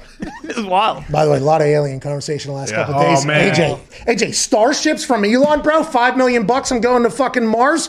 150 tons of whatever liquid methane. Just going to be a five million dollar purchase. He's going to be pumping those things out every 72 hours. Elon's an alien. I'm buying a starship. Can't wait to go to fucking space. Wow, already in space. Let's go. It's awesome, dude. Yeah. You, you would do well on that Mars trip. Uh, Isn't it like three years there, three years back or something? You're gonna need a glue guy. You're gonna need, gonna need a glue guy in there. I'll tell you. That's immediately regrettable, by the way. What's that? About four or five days into that thing? I don't Oh, even. my God. Less than that, I think. What did I? Three hours. Well, you get a that situation where you wake up and you're the only one awake on the ship, and that's bad. Oh, like Jacob Soley. Yeah. You bring your Oculus. I think you'll be all right. Hey, still undefeated, by the way, in the Oculus boxing. Is it cool? I almost, I, I legit almost got one, but I haven't done it yet. I'll tell you. So I feel like the boxing is very awesome. I got the uh, car sickness thing. Felt like I was twisted 3, 4 a.m. because I went on a roller coaster one. I had to take that thing off, and I was like, it was like you're putting your foot down to stop the spinning. You know what I mean? It was a little bit bad. So I'm going to stay away from those games. I think those games are potentially my kryptonite. But the ping pong, the boxing, Top Golf has one. I was hitting some drives off some bays off Top Golf, playing a little cornhole on there. I mean, you got to find your games, but uh, yeah, there's some downfalls for sure. Uh, the the old equilibrium, I think, was tossed into a goddamn shitter whenever I was on that roller coaster, and it. I jumped off of some. It just see you later, and I did like a look around, and it was like ah. Was that like when, when you'd be at Kennywood all day and then you would lay down at night and you Spence. just, yeah. Or whenever you go to Sandcastle and you go down to things, and at night it feels like you're still going down to things. That's what it was like when I was on a roller coaster about to puke. So that's the show. I'm just gonna wait. I'll wait till you get sick of it, and then uh, I'll try to get you to send. I'll, I'll tell your wife to send yours to me because I'm sure you'll be done with it in about two weeks. That's not true. It's not true. This is my entire fitness goal. New year, new me, dude. Now it didn't affect my morning routine, but still, new year, new me, dude. I got the, it's. A, I don't want to give away my my tactics if the um, if the artificial intelligent humans I'm fighting are listening Which to the show, are. which they potentially are, because it's Facebook, and I assume something's logged in on one of these computers by Facebook, so they're automatically listening. Mm-hmm. And Duke from Chicago fucking caught these hands last night, but it seems like I got a move that is unbeatable in boxing. You just jab them in the gut, boom, boom, until they move their hands, and then you crow hop. Into a right hook around. You know what I mean? In real boxing, probably not great. Okay, probably eating a couple. Mm-hmm. But in the Oculus boxing, I just dislodge jaws from their fake fucking heads. It is awesome. Sport. Just fucking boom right in the gut, boom right in the gut, boom right in the gut. Oh, we opened up. It is awesome, dude. Very it seems very realistic then. Pretty much. Yeah, yeah. Yeah, it is. Well, If you're knocking people out like that, if you're exposing your whole body to try to knock people out like that, I've been knocked down a couple times. Okay, my little artificial guy got a good jaw too. He gets back up. I, I don't like how quickly he goes down, but we are getting back up, and we will train. But I will say the Oculus boxing has made me incredibly overconfident. A truck cut, uh, cut me off this morning. Thought about pulling him over and fighting every person in the car. you know what I mean?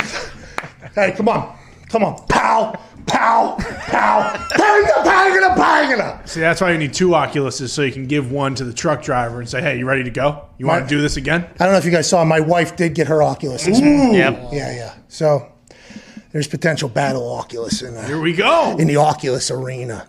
Might help the ping pong. We got to get to fucking ping pong, dude. This guy got me. Guy hit his uh, wife in the face with his hand while I was playing against him. I heard it. Wait, can you hear the? Can are they talking? Oh yeah, I talked to a German guy the other day. Auctionik Flugenstein, get your dick out of my potato salad. You. I said it. The uh, I've been talking to him. You know what I mean. I did the whole thing. Guy I was playing with, really good player, and I was I was hitting the the short corner hard. You know what I mean. And he had to reach for it, and his hand went out of his little designated guardian area. But he was so locked in on the ball, he hit his wife with the thing. And I heard him go, "Oh, I'm so sorry, babe." And then he had to redo his whole movement thing, and I waited on him, and then I then I served it to him. Ah. I laughed. I said, Yeah, "My hit him with a quick ace while Yeah. he was. well, you got to throw six inches, and mm. it's a gentleman's sport in there. That's nice. This lady from Japan fucking killed me. Oh no. Yeah, she had the inverted, pa- the whole oh, thing. Oh, you do that? Oh, yeah. Inverted Oculus. Bro, it's real ping pong in there. I mean, it was a fucking ass beat. You play with a smaller paddle too? Uh, I don't know if they changed the paddle size, but that thing was inverted like this right here. Jeez, you had to walk in there knowing you were screwed. Oh yeah, as soon as I saw it, I was like, "What the fuck is that?" Because you see, you see a head choice. Mine is just the Oculus, by the way. There's tigers and cats and things you can choose. I just got the Oculus. Yeah. All right, I want them to know there's a man the back here. Yeah. So and then they this one you, you you have like the cat head, and then you see hand, and then you see paddle. So that's all you see. So you like see them like potentially scratching themselves. Like you, you can see them do their whole thing, and uh, yeah, like when that guy hit his wife or whatever, like you saw his hand go and then stop, and then it was like, oh no, and then both hands went up. You know what I mean? So it's like a whole Timeout. It's a real thing in there. You need to get it, AJ. We need to box and we need to play ping pong. So I can go. I can box against you if I get one. I don't think they're there yet, but let Elon fucking get his hands on this thing. We're like probably a month or two out from that. Yep. At most. Yeah. Can't thank you, the guests, and all the boys enough for everything today.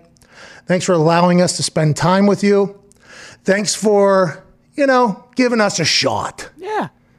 There's some stats put out about our YouTube and everything that was pretty humbling. And you mm-hmm. know, whenever somebody says something is humbling, I never really understood what that meant because normally it comes after a massive compliment. You know, so a massive compliment will go, and then the person goes, "Oh, that's very humbling." You know what I mean? And I was like, "Well, that's not really." They're kind of boosting you up, so I don't think it's humbling. The humbling thing is like, okay, now I have to prove that uh, we deserve it, and that's the humbling thing. So know that we are hopefully just getting started here, just scratching the surface of what we could potentially become and do, although we've been around for a while and we thank the people that have listened for a long time.